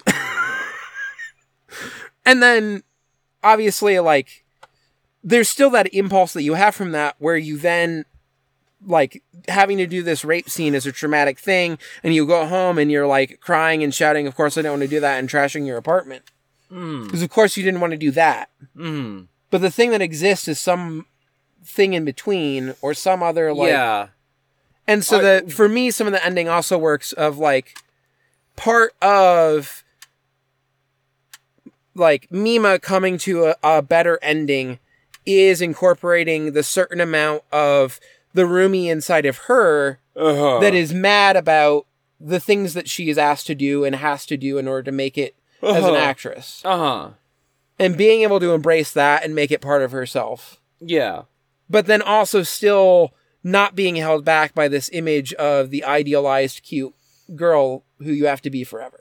Yeah, and that like because you, still like I think the biggest thing for me of if if you are going to theory craft of like no something else is happening with it being Rumi's voice actress because this isn't Rumi because Rumi wouldn't be an actress. That's not what Rumi wants. right. She doesn't want the Mima who's an actress. And the the, the thing And that, so uh, yeah, I, I think some of it is there's also an acknowledgement of the way that everything that then transpired and the way that like it comes out of it mima is now a person who is in some ways like supplanted Mhm. rumi in the way that rumi wanted to supplant mima yes, yes. um It's like the thing that I have found so interesting about um, Rise in Persona 4 is that, like, you know, she wants to have a real self, and sort of the thing that she's coming to is that, like, the real self, there's not this ever going to be this, like, clean synthesis where, like, there is a real her. It's like the real her is this, like, weird mashups of all the different, like, masks she has to put on, you know? Um, and so the the ending of the movie leaning into that for Mima is like good and interesting and like you know it's what you want. yeah so yeah Um, the the ending works for me but also it works for me because of how much it's just acknowledging that this whole thing has been a corny v cinema movie Yeah, twenty four lies a second. Yeah. uh, Um, 24 really well drawn lies a second. Yeah. Um, there's just the match cut Yeah. very very early in the movie of like there's like a match cut of like her in the Cham outfit looking out over the crowd and then like to her buying milk at the grocery store that I just think it's like it's the whole fucking movie in one little match cut and I think it's amazing, you know? Yeah. Um. Also, like on any given day, any uh Kon Satoshi movie is my favorite Kon Satoshi movie, except for Paprika. Mhm. Um, but truly, there's something special to this one in particular because all the other ones have this level of polish, and this one is just so incredible to see. Like, Yeah. there's a thing that I think like M said on the like top 100 video games VoIP thing, uh, that was like part of the charm of Guitar Hero is that they're just making a good game, and everything after that felt like a victory lap. Mhm. And part of like Perfect Blue for me is it's just like he just fucking did it. Yeah, and like I think it it is impossible for me to argue. Like Millennium Actress is a fucking masterpiece. Yeah, Millennium Actress is, but it's of- also a victory lap because he made fucking Perfect Blue. right. Yeah, exactly, exactly. Yeah. that like I all the rough edges of Perfect Blue um, make it the movie that I I love a little bit more, even if holy shit, Millennium Actress, you know. Yeah. Uh he has uh 3 movies that are all the best movie ever made. So true. Uh and they're all my favorite movie that he's made. We talked about doing a 100 best movies of all time list, and the problem is that like I was like 100 games. That's kind of tough. We could do 100 movies so easy. It would be The reason why it would be tough is there'd just be so much shit where it's like I, we I have to cut something and I don't want to. yeah. 100 is just not enough. You do the 100 games list and you're like, here's the part where it's just some stuff that I kind of like have nostalgia about or like have this weird connection to. Here's the stuff that's like I just kind of find weird and interesting and like if I was actually doing like the best video games and not like my top video games, maybe it wouldn't be on here, but like Hmm. This one's it's got some really interesting stuff and I want to highlight it, but it's also not and then you hit the point where you're like, "Oh, we've gotten into bangers territory." Um I feel like top 100 movies would be like, "All right, number 1, we've just gotten into bangers territory with That's right. Rebels of the Neon God at 98 or whatever, you know. I feel like that would be higher for me, but It'd be, it'd yeah. be Rebels of the Neon God would be top 10 pretty darn easy, you know. But, you know, Raiders of the Lost Ark is my 99 on the list. I I would really really have to commit myself to like only one movie from a director, and, then, it's I would like be in tears, being like, do I do Seven Samurai or do I do Ikiru? Do I do uh, Perfect Blue or do I do Millennium Actress Like, or I do just- I do Tokyo Godfathers? like how do I make the list where I have to choose between Goodbye Dragon Inn and Rebels of the Neon God, right? Like yeah, fundamentally just like I don't know, I might pick Goodbye Dragon Inn and I don't feel good about that, you know? yeah, I'll pick Goodbye Dragon Inn and you'll pick Rebels of the Neon yeah, God. yeah. That feels we'll- right. That yeah. feels right. yeah. Man, fucking Rebels in the Neon God. Well, where can people find you online? We're not picking a movie on air this time. Yeah. That's not happening. You can find me at FoxmomNia on Twitter, uh, especially, but also like co-host Blue Sky, anything that I I have an account on. Letterboxd, I should actually go through and fill in all the ones that I watched during the strike. Yeah, yeah. Yeah, because I was just intentionally not putting them there. I, I won't have dates necessarily, but I'll just put like I today's wrote down date. the dates. You're a little more organized than I am. This is known. I mean, I also just like having in the back of my planner all the movies that I watched that year. So, hmm um, it's always been a thing where I've done it both. hmm So, um, go listen to my other podcasts. Go listen to Ghost Divers about Nana. I think that the work that uh, Connor and Nia are doing on Nana is really fucking good. Um, I am very glad that they're doing fewer chapters per episode because the episodes were getting to be too long. the th- next episode that we have to record, not the next one coming out. The next one coming out is the the um the one that broke you. no the Okay. that one is like just came out when we are recording. this. Okay, okay, okay, okay. Uh, the next one coming out is one where we did one volume.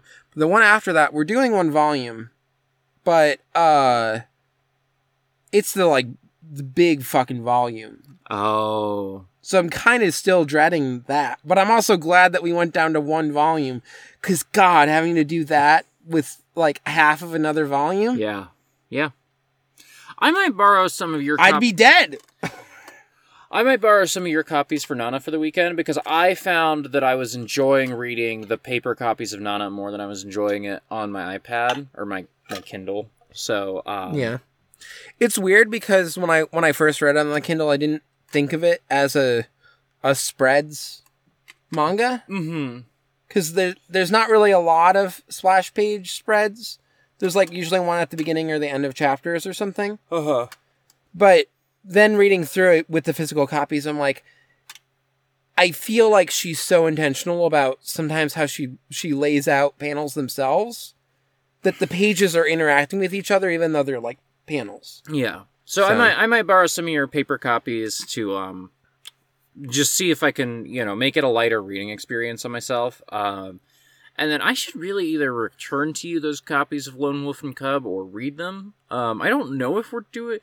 We talked about doing it for Coffee and Comic Books. I don't know that we're still committed to that. Maybe we'll do like whatever. I could talk to Rick about it. I don't have to do that right now. Yeah. Um, speaking of. Well, Coff- also oh, go oh, listen oh. to Alf and go listen to Pondering Pootan.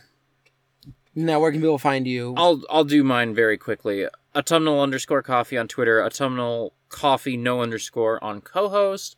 Uh, and check out Coffee and Comic Books. Obviously, Pardon My Franchise is back, but we've gotten a lot of reactions to the Pardon My Franchise episode, so you don't need me to promote that. Uh, Coffee and Comic Books, this weekend, we are going to record our final Hunter Hunter episode. I'm so excited about that. Um, and then I'm so excited to go read other stuff. Um, I was telling Rick the other day, I'm so extremely glad that we did Hunter Hunter. It has been such a just like enriching experience in my life, and also I'm ready to bring some variety into my reading. You know, so look forward to whatever's next. Probably not Lone Wolf and Cub. Maybe sometime soon. I'd love to do Lone Wolf and Cub, but probably not next. yeah. so, I am sorry for interrupting your plugs. I feel like I do that a lot. Well, I, I finished. Yeah, I just I did interrupt. Yeah. Is Nanahachi real? Nanahachi's are. Nanahachi is real. And then I was out of the podcast and into the bed. So true. Good night.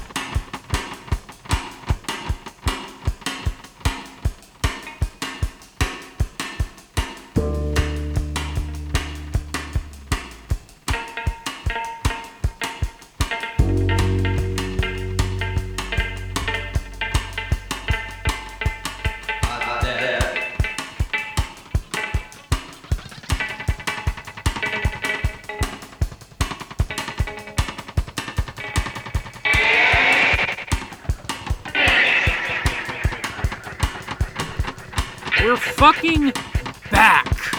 Yeah, we timed. Let's do a movie. Uh, maybe. We're Perfectly. fucking back. Yeah.